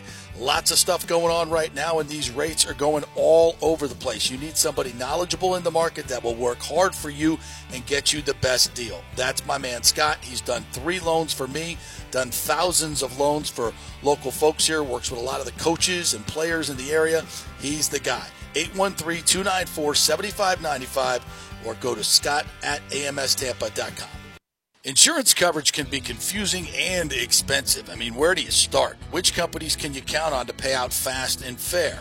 Well, call the great folks at Italiano Insurance. It's a family owned business. Jeff and Nat Italiano are carrying on the 60 year plus tradition of giving amazing customer service and giving back to the community through their annual backpack drive for needy students and their support of the local pediatric cancer patients. But it's the customer service that sets them apart. They can shop all your insurance needs and save you big time money. Don't hop on the internet and waste time looking at some bogus reviews. Talk to knowledgeable agents and not some voice generated robot. These are confusing times for homeowners, and Italiano's team of experienced professionals can provide the right coverage for every situation home, auto, business, life. It's Italiano for all the pieces of your life. Call 813 877 7799 or go to ItalianoInsurance.com. Let's go. Right now. Back to the show with JP on FanStream Sports. All right, welcome back to the JP Peterson Show here. As we roll through a Monday, getting uh, ready for the NHL playoffs. Our thanks to Erik Erlendsson for joining us there, and our thanks to Bay Area Modern Medical Center, BAMMC.com. Boy, they're getting a great response over there. The new True Body machine, something you got to jump on, give yourself some abs right away. It uh, kind of shocks your inner core into activating and does all that that that super science stuff. I don't know what it but it works. I know that much. And they've got some great uh, programs over there for weight loss as well. So if you're looking to get ready for boat season in the summer, Bay Area Modern Medical Center, BAMMC.com. Get your health right with uh, with Chris Lugo and the and the gang over there. Um, what else? Oh, oh my my is my there. That's much better. It'll frame everything up here. Make make the TV show look good. Absolutely. Um, you want to get into a little bit of the uh, NBA, what you watched yesterday, before we uh, jump into some of the some of the footballs. Oh, we got to get to this story first. I did want to get to this story because this is this is gigantic news. New highest paid player in the in, NFL history, and his name is Jalen Hurts. A five-year, two hundred and fifty-five million dollar extension. Uh, that 179 million that is guaranteed also includes 15 million incentives, which means he can earn up to 54 million per year in new money and up to 274 million through 2028. A absolutely monster deal for Jalen Hurts here, which I personally was not expecting. No, he wouldn't have been the guy that I talked about because he did say that he, you know, wasn't going for top dollar. It sounded like he was going to be that guy that took a little bit less, maybe extend the years a little bit to drive that number down, so they could continue to field well, of course, really they can't do that at later. They can rework the They contract could. and add, which they'll probably do. But we got to keep in, in mind here. Cap went up 25 million this year. Correct. It's going to go up at least 25 million next year. So it, it last year it was 208, I believe. And as the new money kicks in, and the new money is double what the old money was. Mhm. So we're going to be closer to a 350 to 400 million dollar cap here by the time that contract's over. Yep. So while it sounds ridiculous right now, it's not going to be in the future. And the agents know this, and the teams know this, and, and maybe a lot of that contract is backloaded as well. So we don't know what the individual hits are in years. But when you when you're doing a new contract like this, and, and honestly they they'll plan to do voidable years, like it's they can mold it into Yeah. anything they want at this point. And I and when I say when you But he's say gonna get it's- his money. Yeah, when you say it's like a crazy deal, it sounds crazy. I'll I'll just preface this: I am not by any means going to tell you this guy doesn't deserve the money. Oh no, hell no. By by no means am I to say that. I just have concerns, I guess, about Philly because they came oh so close this time, and I don't know what this roster is going to look like. They've lost some guys. They're going to lose this veteran kind of stretch, the kind of these veteran guys that have been there for a while in the next couple years. So I have concerns about how much we talk about this all the time. You got to maximize your window. Yep. When you have that rookie quarterback. Yeah, the Kelce is playing. He's coming back this year. They're, Yeah. they're center, but he's The Kelce, 30, the Kelces, the 35, Grahams, the yeah, Cox, all yeah. those Lane Johnson, all those guys are going to be gone in the next couple of years. who are a huge part of what they did last year. Huge exactly? part. Yeah. Yeah. So they're going to have to go through some. But again, uh, that it, it sounds like a lot now, but it's not going to be as much in the future. Yeah, but it's still it's still a thing though. When you're paying a Yeah. quarterback fifty five million a year, essentially, they're paying AJ Brown twenty five million a year. So you're tying up about eighty million plus in two players on your salary cap. It's a lot. It's still hard. It's whatever the cap is going to be. That's still going to be really hard to navigate through. I mean the Rod- I mean the the Packers couldn't do it. The But Chiefs his couldn't his, do it. his cap hit is not going to be 55 million this year or in the next few million in the next few years. It's probably going to be closer to 30. If they can rework it and get it down. No, I, I, no, even even now, I think. Well, no, it's spreading right now. It's fifty-one million is what it's set to be It's, it's, this cap hit this year. Mm-hmm. Well, they didn't have to do that. I wonder why for next they year. did. For next year. For next year. Yeah, For next this year. year. it's on his last year of his rookie deal. Like he had, they were going to get an extension done, no matter what this offseason. Uh, but obviously a little bit bigger than I was. So it'll be 51 in in two seasons. in 2024. 2024, which the cap will probably go. Yeah. And he ain't going to be the. And by the way, he's not going to be the longest or the highest paid player in NFL history for long. Oh no, because No, no, no, no, no, coming no. right after him is Mr. Burrow. Yep. Uh, and Herbert, who I, w- I don't think Joe uh, Justin Herbert. It's I still have my concerns about him as a, a true quarterback that can win. It's just me. Uh, but I know that for his talent, he's going to get whatever the highest rate is. I kind of feel like his coaching staff has held him back. It has held time. them back. They, ha- I mean, it's it's the Chargers. They Yeah. always have the injury boo boo. I saw this this crazy stat about the Chargers this year that when Herbert, Allen, and, and Mike Williams were all on the field this year, Herbert's completion percentage was like seventy seven percent, and he was like his numbers were up there with like the best. He was the best quarterback in the league when he had those two guys on the field. Don't let your eyes deceive you. He's a top five quarterback in this league. He is. He is. He is. He's one squat. I know there are reasons for that. His coach is a moron. I know there are reasons for Fourth that. and 17 at my own 20. Let's go. I like my We got a great quarterback. I like my quarterbacks to overcome just a little bit more. You can't. When you're not there's pulling the numbers. strings. There's numbers out there that he wilts in the big moments. They're out there. my eyes don't deceive me. He's he's a stud, and when he gets with with a good, mature coach that know, and it's not just on game day. That's just the stuff we see. Think about all the shenanigans that must be going on behind the scenes with that joke of an organization and a head coach that's a he's a, he's a knucklehead. He's a knucklehead. And you mentioned all the injuries as well. It, it's hard to put winning and losing.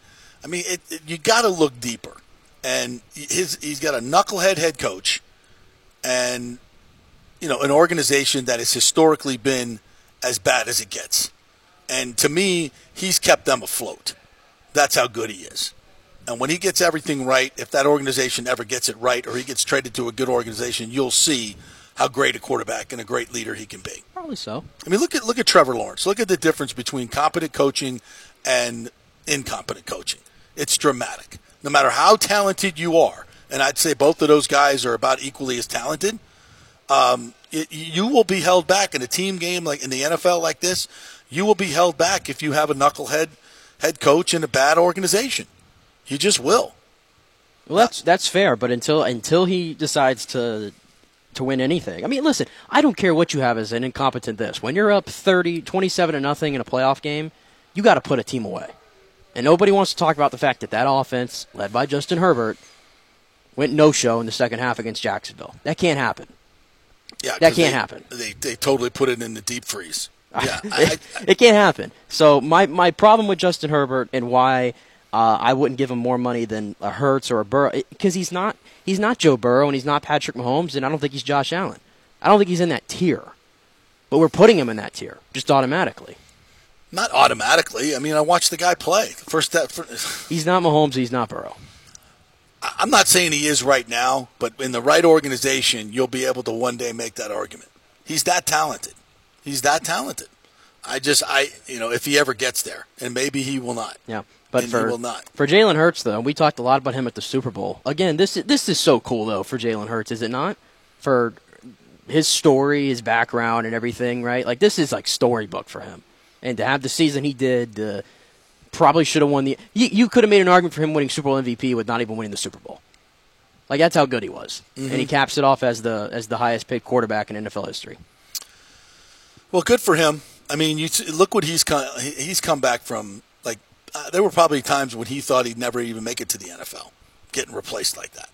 And here he is, the highest paid player in the NFL, coming off a Super Bowl appearance. Yeah, and what do we talk about all the time? shabby. If I'm giving guys fifty million dollars, like I want to know that I can sleep at night, not worry about it. And he He's that guy. more so than probably anybody He's in the league. guy. He personifies that. He's uh, that whereas the guy in Cleveland, ugh. Not so much. not so much. No, Not so much. Doesn't deserve 240 million guaranteed. I don't. I don't think so. No. I still say to this day that is the most dumbfounding story.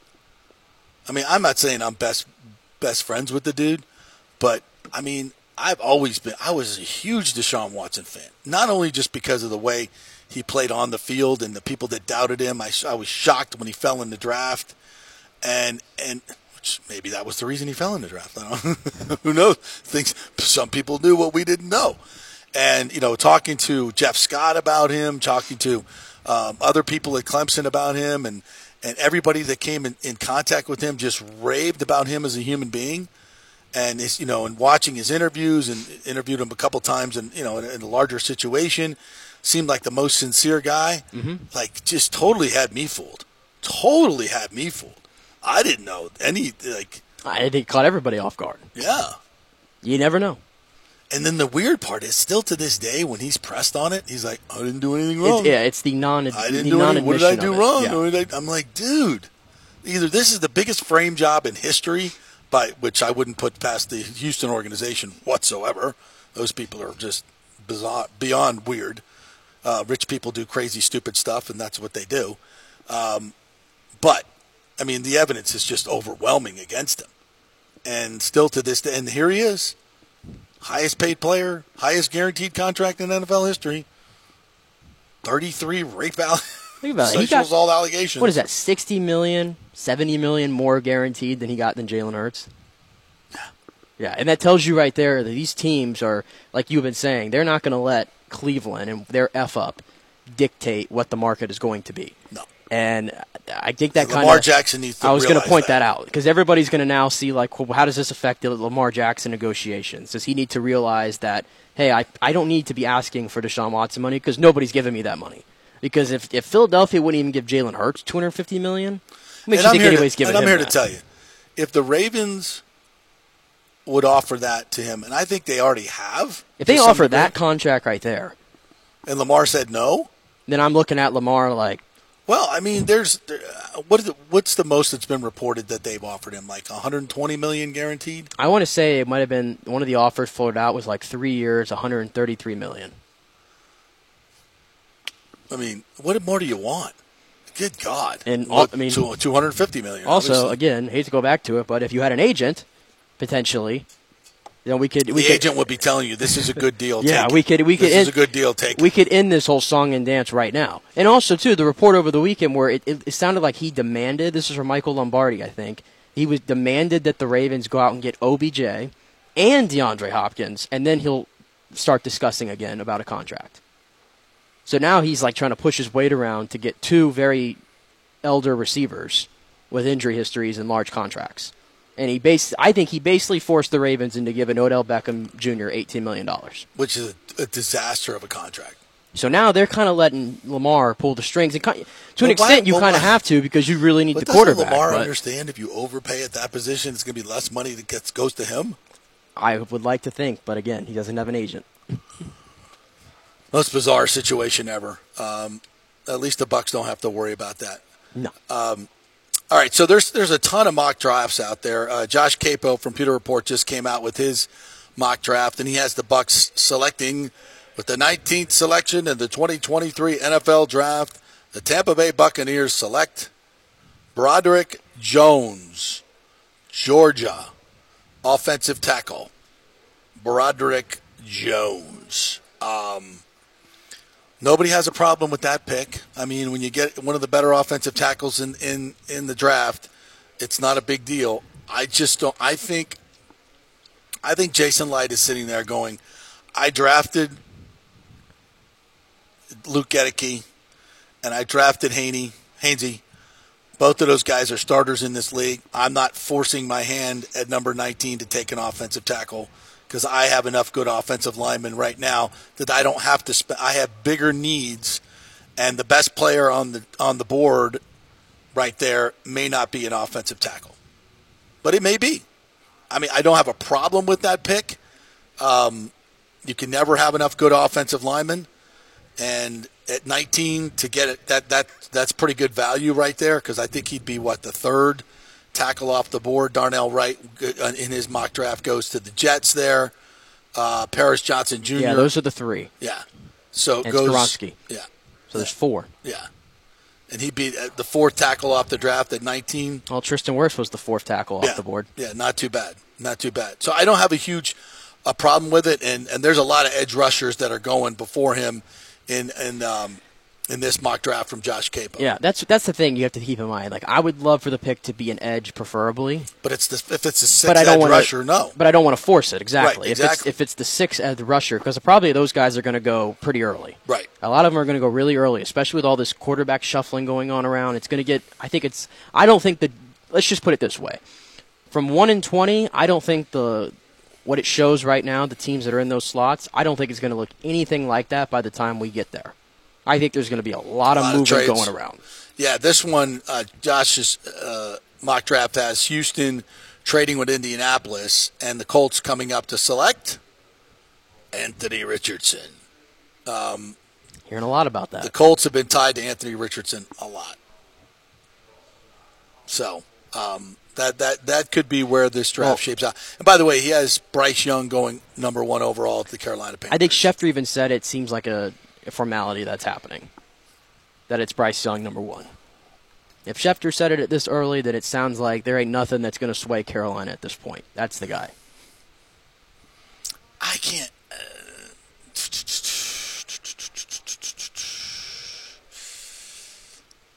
I, I just I I don't know, man. I see a lot of Tua in him. Well, who's your number one? Because we've talked a lot about these quarterbacks. Who is your number one quarterback? You don't see a consensus number one. It's hard, man. I mean, eh, Bryce Young has done everything you want to ask the kid to do. But I turn you turn on that Alabama tape, and time to time, you do see great escapes. The guy can run and throw and do everything you can, but it's just you know in the NFL they're going to force you to sit in that pocket as much as they can. He can do it though. I know, but look at the pockets that he passes from in Alabama. I just I turn on the tape and it's it's it's like you know from a, a comparative standpoint, these pockets are like this. He's got he can step two and three steps up into the ball. You can actually see him a little bit Well- probably. Whereas in the NFL, it's like this. It's like a closet. let's keep in mind this year at Alabama, this was not the, the typical. This was not the typical Alabama team that we're accustomed to seeing this past year. There wasn't the same guys on the skill positions out wide that they've had in years past, and I'd argue True. it wasn't the same. O line that they've had in years past. I thought he was under more duress this year than maybe any Alabama quarterback in the last 10, 15 years. And again, like you said, everything that's been asked out of Bryce Young, I think he's exceeded the expectations. He was a number one overall player in his class. He, there's a lot of expectations you're the number one overall player at Alabama, and he's done everything you can ask. And the only thing we're going to hold him back on is because he's 5'11. Is that what we're doing? well, let me let me ask you this Whereas question: every other quarterback, I can poke a hole somewhere. How many how many quarterbacks under six feet have won um, have won the Super Bowl in the past twenty five years, past thirty years?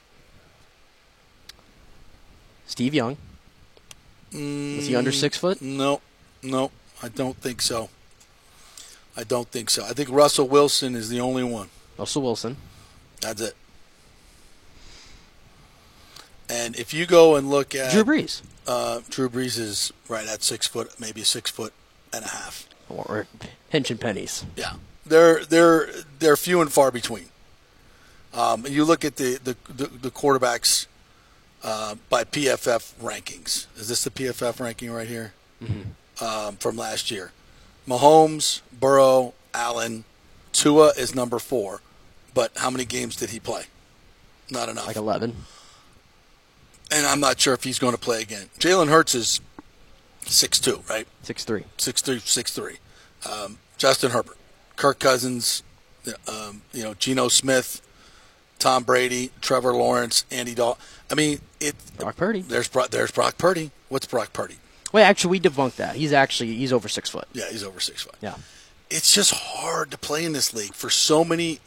And when I watch the way Tua, and it's not just his height, but it's his weight. Like Russell, you know, think about Russell. Russell has always been built. I mean, he's a thick dude. Yeah, like thick. I'll use the call and he called him Trunky. He's trunky. Yeah. Yeah. You know, Bryce is 100. He, you know, I don't care if he's 205 at the combine, whatever. Um, yeah, he had lead, lead weight under, underwear on. I guarantee it. He plays at 185, 190, very Tua esque, and it just they, they get thrown around like rag dolls, and that's how Tua's uh, concussions have happened. So you think he's Tua from the right side? Mm-hmm. Yep. And which is to say, he, you know, I would argue Bryce all though the- is a is a far superior arm talent than Than than Tua? Tua. Far superior. Tua's got some damn good arm talent. I mean, he's he's accurate now. Bryce has probably got a little bit more velocity on A the lot ball. more velocity. Yeah, it's a hard, I don't want to knock the guy, and it's just such a you know it's just such a size thing, and that's all it is. So that's do you? all it is. So He are you every other attribute? So do you think Stroud is one? Because I know how you feel about Anthony Richardson. you hear a lot of bad stuff about Stroud. I mean, from Ohio State people. My my Ohio State insiders, he's got all the talent in the world, but they, you know, they the word diva is thrown around. You're not sold on any other immature. quarterbacks? No, no, I'm not. Because we're hyping this class up like this is a you have to get a quarterback Well, in this class. It's always that way, right? It- two years ago, everybody's saying, "Oh, this was going to be a Yeah, there was class. five quarterbacks in the Yeah, top 15. and then there, then it's a great class, and you get down to it. Now it's you know, the, always this is always a fact. The closer you get to draft day, the better these quarterbacks all become. Anthony Richardson is suddenly gone from a guy that couldn't break the starting lineup at Florida to the number two overall pick because of what? because he's the most athletically gifted quarterback to probably come through Right. through this process. Right. And I understand that the the the league is moving that way. So that's where I start to like. If this was ten years ago and Anthony Richardson came along, I'd say Jamarcus Russell. The first pick in this draft ten years ago would be Will Levis. yeah, exactly, probably, um, or or uh, or Hendon Hooker if Probably he wasn't Levis. injured. Yeah, but but Hendon Hooker would be a better drop back, you know, better arm talent of all these guys, arm talent wise. The most accurate, the most NFL throws that I see on tape are Hendon Hooker. He to me is the most gifted thrower of the football. Now he's, you know, I talk about size. He's a little too spindly for my liking. He's too skinny. Yeah, he's skinny. He's Vince Young skinny. He's um, he's just you know I feel like Teddy Bridgewater skinny.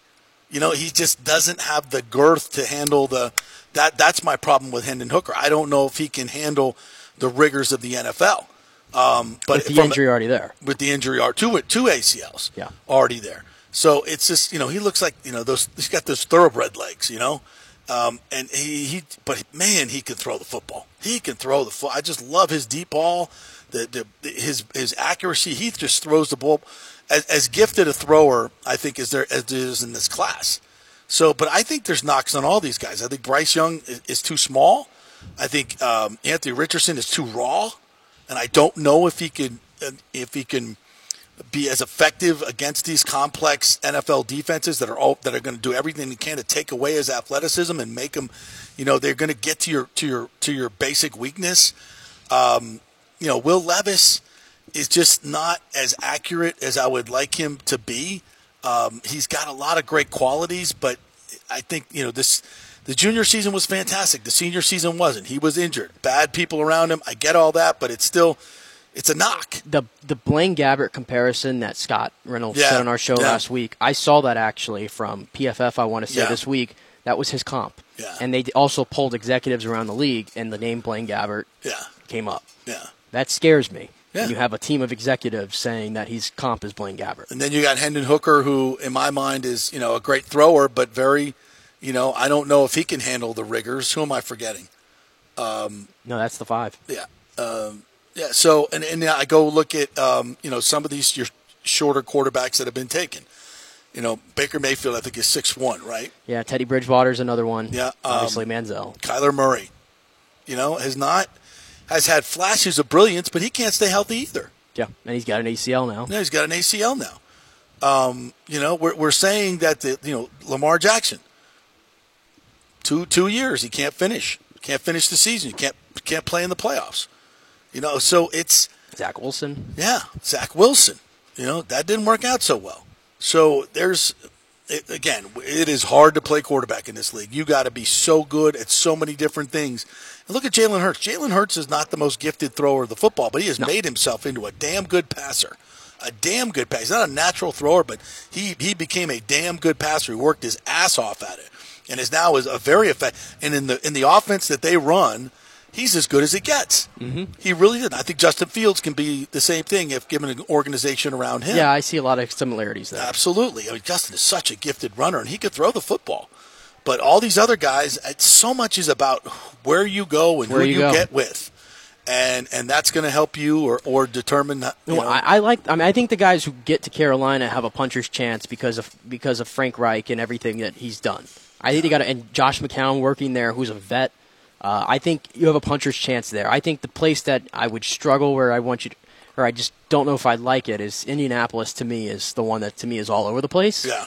Uh, and by the way, I was going to mention this: Jim Irsay, who's the most erratic owner in the NFL. Did you see his tweet yesterday? Yeah. What? what all over the boards. Yeah. Yeah. Openly coming out and saying we could take this guy, or we could take this guy, or we could trade down, or I maybe some, we'll take a quarterback, or maybe not. I need some attention. I'm going to put this out. Yeah, and he puts a picture of all the four quarterbacks here. I need some attention. I need some attention. You're not talking about me enough. Yeah, I'm going to put this out there. Yeah, that's. That, I don't know that, if I'd want to go there. That was a cry for attention. If I'm the Panthers, first of all, I, I wouldn't have moved up. I wouldn't have moved up and spent all that capital, but I'm glad they did. Really? No, no, no, no. I think it, they could have moved up. They could have moved up to maybe four and gotten a good court. Gotten gotten. I don't know which one of these guys is going to be the best. But you give up that much to go up, then you better know that that guy's a, a can't miss. None of these guys I, are can't I just, miss. I don't think what they gave up was that bad. None of these guys are can't miss. None of them. So if you're not moving up for a can't miss for the for number one overall, then I I, I don't. Would you if prefer I were- you preferred Carolina to if- take it one more year? if I was where Carolina- they were, and then next year would be the draft for you to try to trade up. if but I the was price Carolina, would be a lot higher. first of all, if I was Carolina, I would have waited till draft day and then try to and, and try to maneuver to get the guy that I want, and maybe would have spent a hell of a lot less. But you're going to get one of the, one of these guys. And if I were them, I would take. To me, C.J. Stroud is Your most complete. most complete guy because I think, you know, I can't. I'm not going to be able to coach six two out of Bryce Young. Uh, now, am I going to be able to coach the diva and the en- entitlement out of C.J. Stroud? Probably, maybe. Mu- Much better chance than the other way around because the other way is not happening. Him, you bring into an organization, you sit him down, and you're like, bro, this ain't Ohio State anymore, where everybody's going to smooch your ass 24 seven. And, and, and, and give you everything you want. This is you you are one of and you know what's going in his direction to what's going in his favor is against that Georgia defense last year. He put on by far the best performance that we've seen against that defense in the last two years. And what was the knock on him? Well, he's not a great runner. He's not as much. And he's like, he didn't well, run much. Yeah, because he didn't want to. He didn't want to get hurt. These guys that go to Ohio State, I hear this a lot. It's like a feeder program to the NFL. It's like everything is about getting to the NFL. Mm-hmm. You know, I mean, guys aren't playing in bowl games. They're nursing injuries. I mean, they just everything is about getting to the next level. It's super professional. And CJ, you know, he's like, I'm not going to run around if I don't have to, but if when I need to, I'll show you I can do it. And he did. He did. And I think his stock went way up. But also that whole attitude of you know me, me, me has you, you, you're not going to be respected in the, in the in the locker room. Your team, your older teammates are going to look down on you. They're not. It's it's going to be a tough go if you walk in with that attitude. So if I'm the Panthers, I got to make sure, damn sure, that I got to you know have some conversations with him before we get before we we bring him in. And but and you know I listen. Bryce Young will have a good career in this league. I think he will, but I just don't know how high the ceiling is with with his size. And I think there's a huge chance that he could be an oft injured quarterback, much like Tua. So that that's that that that that's where I, I stand now. As far as where the Bucs go, you know, if if if this mock draft is right, like so many that I see. You know, Tyree Wilson, edge rusher, Texas Tech, gone with the sixth overall pick. Will Anderson, gone with the third overall pick to the Cardinals. Um, I mean, how many deep are we going into this? Uh, Myles Murphy to the to uh, to the Falcons, you know, from Clemson. Um, Lukas Van Ness, Iowa, to the Bears. I mean, it's going to be rather picked over for edge by the time the Bucs get there. Which would tell me that if they really want to get an edge, you're going to get probably the seventh or eighth guy, and preferably you want to get it somewhere in picks 32 to 45. Right. And the Bucs, I don't believe, have one pick in there, do they? At the moment, they've got 19 and 50. 50. Yeah. So again, Jason, like I think he'll wheel and deal to get closer than where he is at 50. Yeah. Yeah. It, it, it the guys that they're meeting with, all these edge rushers they're meeting with, like the kid from Kansas State and Will McDonald from Iowa State, those two guys in particular, I think you're gonna have to get them from 32 to 40. Josh Queipo has in his mock draft on Pewter Report 21 Miami Dolphins forfeited pick. Comment, bah ha ha ha ha ha ha ha. Tom Brady's not coming there. Sorry. They forfeited a 21st overall pick just so they could tamper with Tom Brady. Ouch, babe. Oh, Stephen Ross. Ouch. Wow. That's just not good. You know, you know what's interesting, and they got Baltimore Ravens taking Hendon Hooker at 23. Oh. There, I've seen some mocks where they have the Ravens moving up and taking Anthony Richardson while they still have Lamar under contract. Uh, well, then that would make that would make the Lamar. That would be probably the most bold decision that franchise has ever made. Yeah. Yeah. Which is usually play it safe. Yeah. I just don't think that organization is going to get out of character like that. Yeah. I don't know. Hendon Hooker to me, he's been the team that seems to be the most interested in him is Minnesota.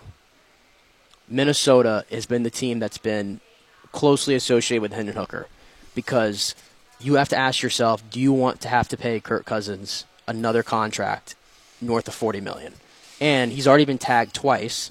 So if you tag him a third time, that's 52 million. When's his contract up? I believe this is it for him. Yeah. This is it this year. So Minnesota, people think makes the most sense for Hendon Hooker. Well, and, and if if the edge rushers are put, picked over, and your offensive tackles are picked over, you're the Bucs. How attractive does Hendon Hooker look at 19? It, it, to me, it'd be very attractive there, or you logically trade back if you're not completely sold on it.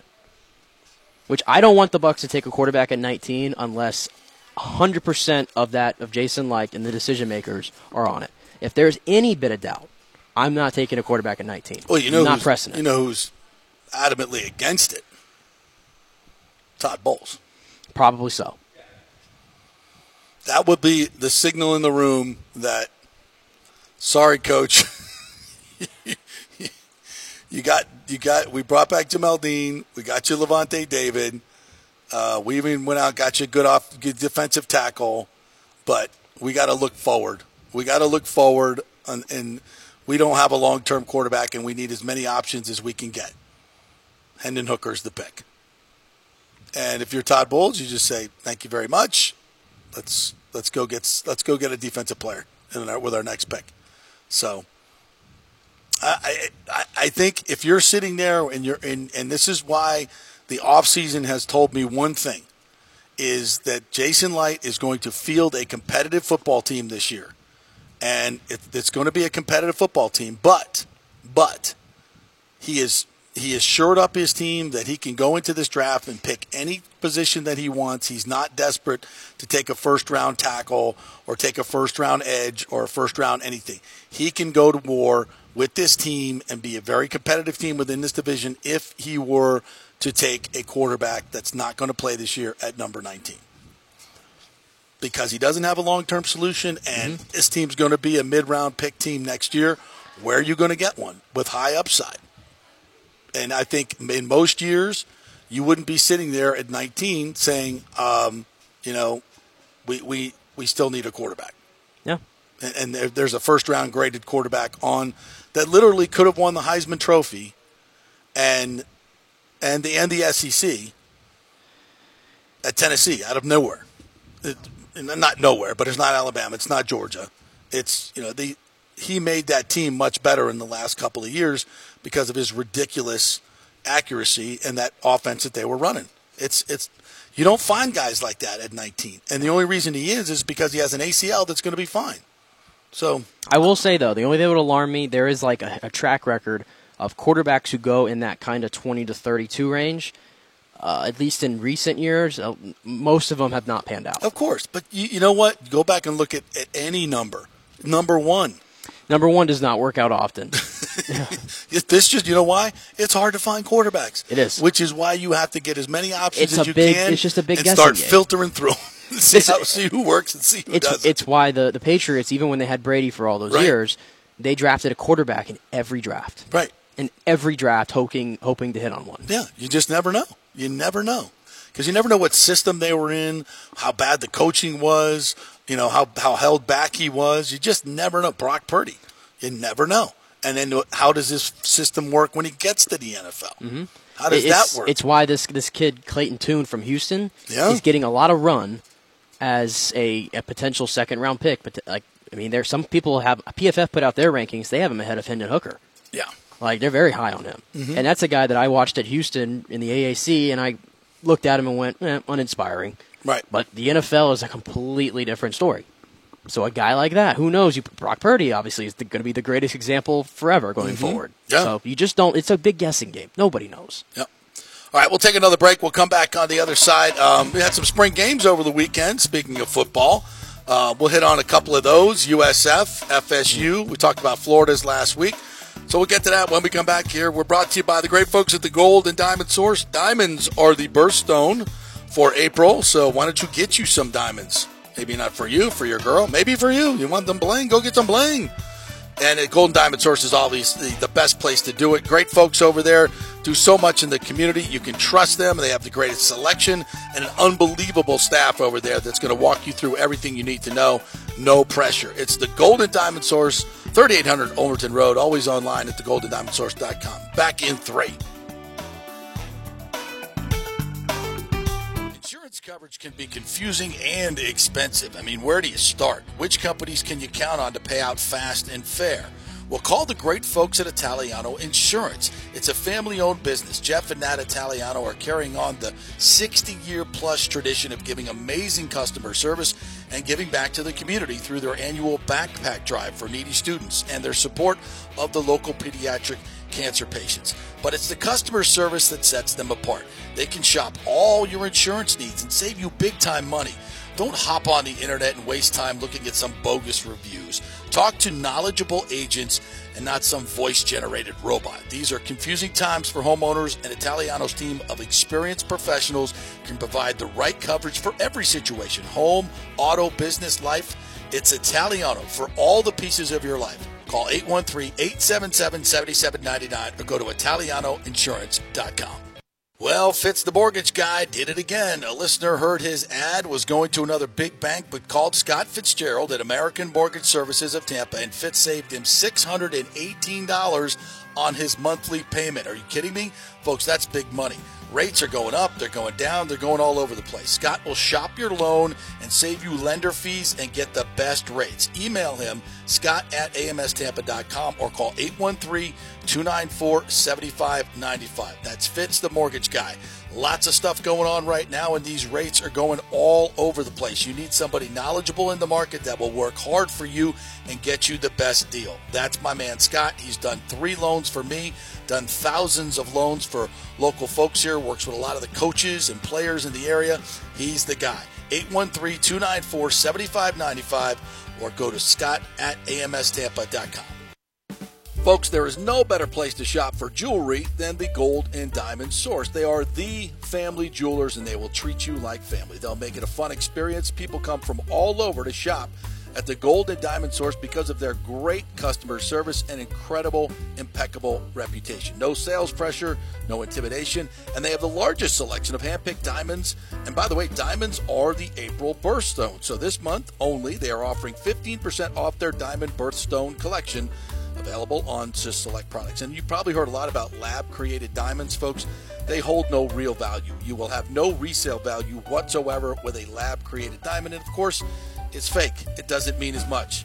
The Gold and Diamond Source has plenty of options to accommodate any budget, folks. Interest free financing up to five years, a layaway program, 20% down, and only six monthly payments. And of course, the Diamond Savings Account where you get full value of your diamond when you look to upgrade. It's all there for you at the Gold and Diamond Source, 3800 Ulmerton Road, always online at thegoldendiamondsource.com. JP here for the Jeeves Law Group. Have you been injured in an accident, in an auto accident, truck accident, motorcycle accident, at work, or at a place of business? Well, call the Jeeves Law Group and get the personal attention that you deserve. I made the mistake many, many years ago with going with one of the bigger law firms, the national law firms. And let me tell you, getting a call back from those folks was next to impossible. Weeks and weeks would go by never get a call back. That doesn't happen with the Jeeves Law Group. Personal attention is what they're all about. When you call the Jeeves Law Group, you will be part of the family. They will represent you in a vigorous and aggressive way against the insurance companies. These larger companies will promise bigger settlements, but it's the Jeeves Law Group that will get you the best results. If you're tired of dealing with these bigger law firms, check out the Jeeves Law Group. Go to jeeveslawgroup.com, tell them JP sent you, get a free consultation. It's the Jeeves Law Group. Scott Jeeves has been representing clients in the Tampa Bay area for over 25 years. Give them a call. It's a free call 727 894 2929. 727 894 2929 or go to jeeveslawgroup.com. Ladies and gentlemen, let's rock. This is FanStream Sports with JP. All right, welcome back to the JP Peterson Show as we uh, roll on of this Monday. Going to talk some college football here. Our thanks to the great folks at American Mortgage Services, AMS.com. You can uh, reach Scott Fitzgerald, Scott at AMSTampa.com. Scott at AMSTampa.com. He'll get you the lowest rates and a lot of crazy things going on in mortgages right now. So if you uh, if you need to get a mortgage, that's the place to go because they'll always have the lowest rates and the lowest fees. So you got to do that going in and come up with some creative stuff as well to, to get you through the next few years. So if you have some questions, uh, feel free to just hit him up on the email, scott at amstampa.com. It's free. He'll have a long conversation with you and really explain to you what's going on in the market. So if you're just thinking about a mortgage or thinking about you might want to move and obviously the rates are high and maybe you, you know, do it for a couple of years, you can refinance after that. So lots of different options out there. So talk to Scott. He knows all of them and he'll be happy to chat with you free of charge. Um, and, uh, He'll even talk some Seminole football with you as well if you if you'd like. Very knowledgeable. So just reach him, Scott at amstampa.com. Um, all right, Florida State had their spring showcase over the weekend, um, and a couple guys uh, stood out for for you know I think they're they're so loaded in so many so many ways. So it's kind of um, you know, it's the spring game. It's not Johnny Wilson didn't play it, but wide receiver he's been nicked up a little bit. But Kentron uh, Poitier believe is uh, how we how most of us pronounce this his name. We saw him a little bit last year with, with 22 catches, I think, and, and made some really good plays during the regular season. But he starred in this game with a one handed uh, catch down the sideline at 69 yards in, in, receiving and a touchdown. Really, really stood out. And, um, you know, they've got Mycah Pittman, who's from the Tampa Bay area. He's been nicked up as well. So, and I, he may not be able to come back uh, until maybe the beginning of the season. Uh, AJ Duffy played at quarterback, looked really, really good. Tate Rodemaker, uh, Brock Glenn, their their uh, freshman quarterback, got in there as well. Uh, Rodney Hill is a guy that's third on the depth chart right now, but after uh, Toafili and Trey Benson, but he looks fantastic. He played a little bit last year and looks every bit the part. Um, this year, uh, uh they're going to be loaded at, at wide receiver, running back. The offensive line when you when you take into consideration the depth that they have now, is probably one of the strengths of the team, which is saying something. If you're an FSU fan, you know that's just absolutely crazy, but it's true. They've concentrated so much on it that they have a tremendous offensive line. Of course, Jordan Travis is going to be the starting quarterback. He played a little bit in this game. I'm I'm so excited to see his senior season and what he's able to do with this uh, deep receiving core that he's going to have. Hykeem Williams played their five star uh, wide receiver. Um, he's looked good in this spring as well. Florida State's in some preseason uh, magazines got up, up to as high as six, and those preseason things are, you know, in, in college college football, it's kind of ridiculous because the rosters change so much. But um, I mean, if you're a Florida State fan, after what you've been through, it's it's exciting to be mentioned as one of the you know, one of the leaders to, to make it to the playoff and, and win the ACC championship. But by the way, the divisions are gone this year, mm-hmm. so they don't have to, you know, overcome Clemson. Although I think they can, they feel like they could beat Clemson anyway. Um, it's you know, it's going to be an exciting yeah. season. The best thing that no I saw injuries. this weekend from Florida State was not the scrimmage, but this right here. This is the best thing we saw. The updated uniforms for Florida State. Did you see these things? Nope. Look at these things the updated uniforms. They've taken away that obnoxious tribal pattern that's on the collar and the uh, and around the arm, right, and made it very minimal. Back to the classic look. That is a classic look. As it should be. That is what Florida State should be forever. And now the icy whites. The icy as well, whites which look nice, good. The white on the gold. Yeah. Taking away all that nonsense tribal stuff that was just too much and back to the It did get a little bit much. A little too much. This to me is the perfect amount. Yeah. So that is classic. If you're going to return, like if you're going to return like to being the old Florida State, let's do it with the uniforms as well. I like that. I like that. They look lot. very nice. Uh, USF had their game Friday night. Um, I know they had uh, a lot of the wide receivers were injured. Yep. What did, what did you what did you take from that? Well, first of all, they got great support. I know they were playing in a soccer stadium, but they filled it. Four thousand people in attendance. Uh, a lot of good uh, past players were there, like Mar- Marquez Valdes-Scantling, Mitch Wilcox from the Bengals, and uh, Marlon Mack. Some other guys were there doing BJ a, Daniels. BJ Daniels. They, were, they did a flag football game during the halftime, which I heard was really fun. Uh, you know me, I'm always looking at my boy Byron Brown, 14 to 20, uh, 14 to 22 passing with a touchdown. Uh, which it's still a quarterback competition, by the way. It's not been hand, it's not being handed to him or Gerry Bohanon, who's not out there. So there's yeah, a he's got a shoulder injury yeah. Uh, but the the Coastal Carolina transfer, I heard is getting is getting some play at quarterback as well. Who sat behind Grayson McCall? Yeah, and he's been impressive early on, and he's getting a lot of reps because of Gerry Bohanon not being there. So it might not be a runaway for Byron Brown yet, but he did obviously play uh, more so than anybody. And by all accounts, look good. Nay'Quan Wright ran in for a touchdown, the Florida transfer. Mm-hmm. Uh, Kelley Joiner, if you recall, was a running back. He played slot in this game and led all Bulls cast, uh, pass catchers, seven catches, 65 yards, playing an entirely new position. So, nice little weapon there out of the slot. So it sounded like it went pretty good for USF, USF over there. Yeah, the problem with them is you know you never know with their defense. Uh, anybody can can score on them. Last year, that was pretty much the case. So defensively is where they well, have to shine. Defensively, six sacks and a pick six. That's not bad. Not bad. but again, going against yourself. Um, you know, look, we're gonna get we're gonna find out easy, early on what's going on with USF as they what they got Alabama what the third game of the year coming in yeah. second or third game of the year. yep. My God, uh, that that that should be very very interesting. But look, um, transfer portal is open now. Um, opened on Saturday. I think USF needs to add probably four to six players on defense. I don't know what their what their roster looks like right now, but um, you know, it's and it's not easy to do because you got to get rid of guys on scholarship to bring in other guys, and you know, you, you don't necessarily want to cut guys that are on scholarship. You can't. You're not supposed to do that, but they are one-year renewable deals. So no, the, the timing though of this portal is just it's so weird to me. Like right after spring games end, and we're like, all right, or during spring games, we're opening up the portal again. Well, guys, it's, you know, it's the way it is, obviously. Yeah, but, because this is when they feel like they know if they're starters or I, not. I and, found it know, funny though. How uh, remember when Deion when he got to Colorado and he said, you know, portals open. Portals open.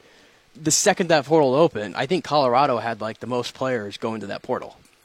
For good reason. For good reason. For good reason. He probably said, "No, I'm going to write your name in that portal for you. Goodbye." Yeah, he probably did. he probably looked at the tape and said, "Yeah." I mean, which is interesting because that's it was kind of the different approach at USF, and you may like that.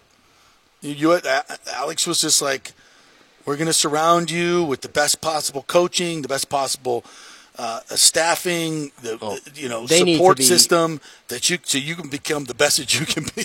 And Deion's like, you guys ain't good enough. Get the hell out of Well, here. I mean, You're com- one and eleven. Two Get completely different situations, Right, though. But USF needs to be open for business in this summer. This, Right. this, I think Alex Golesh said that this is the most important camp slash portal season, whatever you want to call it, summer. I think he said in USF Yeah. football's history, which might be fair. Yeah. it might be fair to say it's that important so far. All right, we need to hit one more break. Um, I don't believe so. We got about five minutes left here. I did want to provide a couple updates on the Rays and the Lightning. We didn't get to it when we were first about the Rays, but Cooper Criswell is been added to the roster. Okay. From Triple A, Starting pitcher. Uh, right? Yes, and Yeah. he got a. I think he had one outing last year with the Rays. Yeah. By all accounts, he's been pretty good in Triple A. And then Taj Bradley on the taxi squad. And Topkin wrote in his article this morning that it sounds like he might get the start tomorrow. Yeah, that would make sense. So everybody wants to see Taj Bradley again tomorrow. Yeah, which is where he should be. Which needs to happen. Yeah, he's the best starter on your 40 man roster that's available. Get him in there. Yep. There's no reason not to. Uh, and then on the Lightning side of things, Con- Jon Cooper just spoke a moment uh, moments ago. Uh, Tanner Jeannot confirmed out for Game One, but he left the door open for Game Two, and said that it went from week to week, and now it's day to day for Tanner Jeannot. That's crazy. And there's video here of him skating, and he looks—he's obviously going in slower speed, but he's the fact that he's skating. Yeah, and and uh, Erik Erlendsson was on with us earlier today from practice. Said he didn't look like he was favoring his leg at all. No, but then So- again, you know, we saw this last year. Remember every practice they had throughout the postseason, and Brayden Point was going around, and we were asking like, does he look like he's okay to play yet? And it never ended up happening. Mhm. So, but it's encouraging nonetheless. Well, evidently, uh, the Los Angeles Lakers have a new go-to guy in the fourth quarter. Oh, who would that be? That'd be Austin Reaves, who scored 14 points in the fourth quarter yesterday in the Lakers' uh, first-round win over the Grizz. And Ja Morant hurt his right, his right uh, wrist, Yeah. falling to the floor, and it looked, it did not And it return. looked nasty. Did not look good. X-rays were negative. It's not broken, but man, that's your shooting hand. Uh, not too good. And the Lakers jump out to a 128-112 win in Game One. Uh, did you have speaking of? Besides Reed, did you have Rui Hachimura as the as the leading scorer for the Lakers on your bingo not. board? I did not. And um, the Phoenix Suns also get upset in the first in the first game of their I'm series. not surprised. Why are you not surprised? I said this on this show, I think about a month ago, and I've said this in the limited times that I get to talk about the NBA, that I thought the Clippers were the sneaky team to watch in the West. Even though Paul George is not going to play in the first round, I am a Kawhi Leonard stan, if you will. And I said it yesterday on Twitter. This guy is an all-time playoff performer. Unbelievable. Talk about elevating your game in the postseason. Kawhi Leonard is that. That's why I don't count out the Clippers at all because a healthy Kawhi Leonard in the postseason, I can make an argument he's the best player in the in the NBA in the postseason. he just stepped up and hit three threes in the last three minutes of that game like it was nothing. Yeah. Like it was nothing. He he's cold, and also Russell Westbrook with the the. The, you'll never see a better three for nineteen shooting performance game, whatever you want to call it, than took- what we saw yesterday. He took with a minute twenty left in the game. The Clippers down one, I think, or maybe up one. He just ISO'd like he was Russell Westbrook year five. Yeah, like He MVP took, he Russell took West- on that challenge. and, and he got fouled. He got fouled. missed the shot, of course. Brick City. they bailed him out with a foul, which he kind of got. You know, Booker kind of hit him on the arm a little bit. Not that it would, you know, upset his terrible shot. So he goes to the line as a 66% free throw shooter. Yep. Knocks them both down. So I give him full credit. But what in the f are you doing taking that shot in that situation? He's he's an enigma. You don't. I'm sorry. That's a bad play, and he got he made the he made he got bailed out by a bad foul call. But for him, for him to come back and go and go on and made a great defensive play, made a great defense, which he could have been called for a foul as well. I'm glad they didn't. This is the playoffs. I, I agree. I agree. If, if but if you're going to call the foul at that end on his shot, a little ticky tack on the a little little brush of the eh, eh, hardly anything, no body, no nothing, and then at the other end he's mugging Booker to the to the hole, and the, and he gets a little piece of the ball and there's no call. I mean, I ain't questioning it. I ain't questioning. I love Russell Westbrook for he does winning things though. For, If I'm the Clippers, he does Clippers, winning things. If I'm the Clippers, I'm Ty Lue. I'm like, dude, okay, you got away with it. Don't be freaking taking shots down the stretch. No, I don't. I don't need Russ shooting. Going ISO. I don't need Russell shooting. when you're three for uh, 19. Yeah, I don't need him Stop. shooting 19 times. But I tell you what. Stop. Uh, That's ridiculous. yeah. If you're the It's Suns, ridiculous. though, I can tell you what, though. And everybody's oh, Russell Westbrook played his great. You're three for 19, bro, and you got bailed out at the end of the game. Oh, stop! He he won them that game at the end. Oh, please. He made He he, won made a couple of good defensive plays. Oh, how got about a you, rebound. okay? Why don't you criticize Kevin Durant? How about that? Where was he last night? How do you take? I don't care he scored shot, 27, 15 shots in 45 minutes. One Kevin shot Durant, in the last nine. yeah. Kevin Durant has lost six straight postseason games. Let's talk about that. What are you doing? Well, first of all, it, it, yeah, I, I don't get that. I, I don't know what the coach is doing. I don't know what Durant is doing. That's just ridiculous. No, this Suns team, I'm telling you, this Suns team has two all world players. The rest of that roster ain't it. The Clippers are winning this series without Dude, Paul George. DeAndre Ayton was was unstoppable yesterday. They couldn't stop him. They had no answer for him. None, especially down the stretch. Okay, well, they have no answer for Kawhi Leonard. Kawhi Leonard. Nobody's made, guarding Kawhi, Leonard, on Leonard team. made some big ass shots. Nobody's guarding Kawhi Leonard on the team. The Clippers are deep. I, I love the Clippers in this series. And the other thing I saw from this weekend that was great was the Kings. That was. Did you see any of that game? I did not see any of that. the atmosphere, the first playoff game in Sacramento since 2006, I think. Mhm. That crowd was.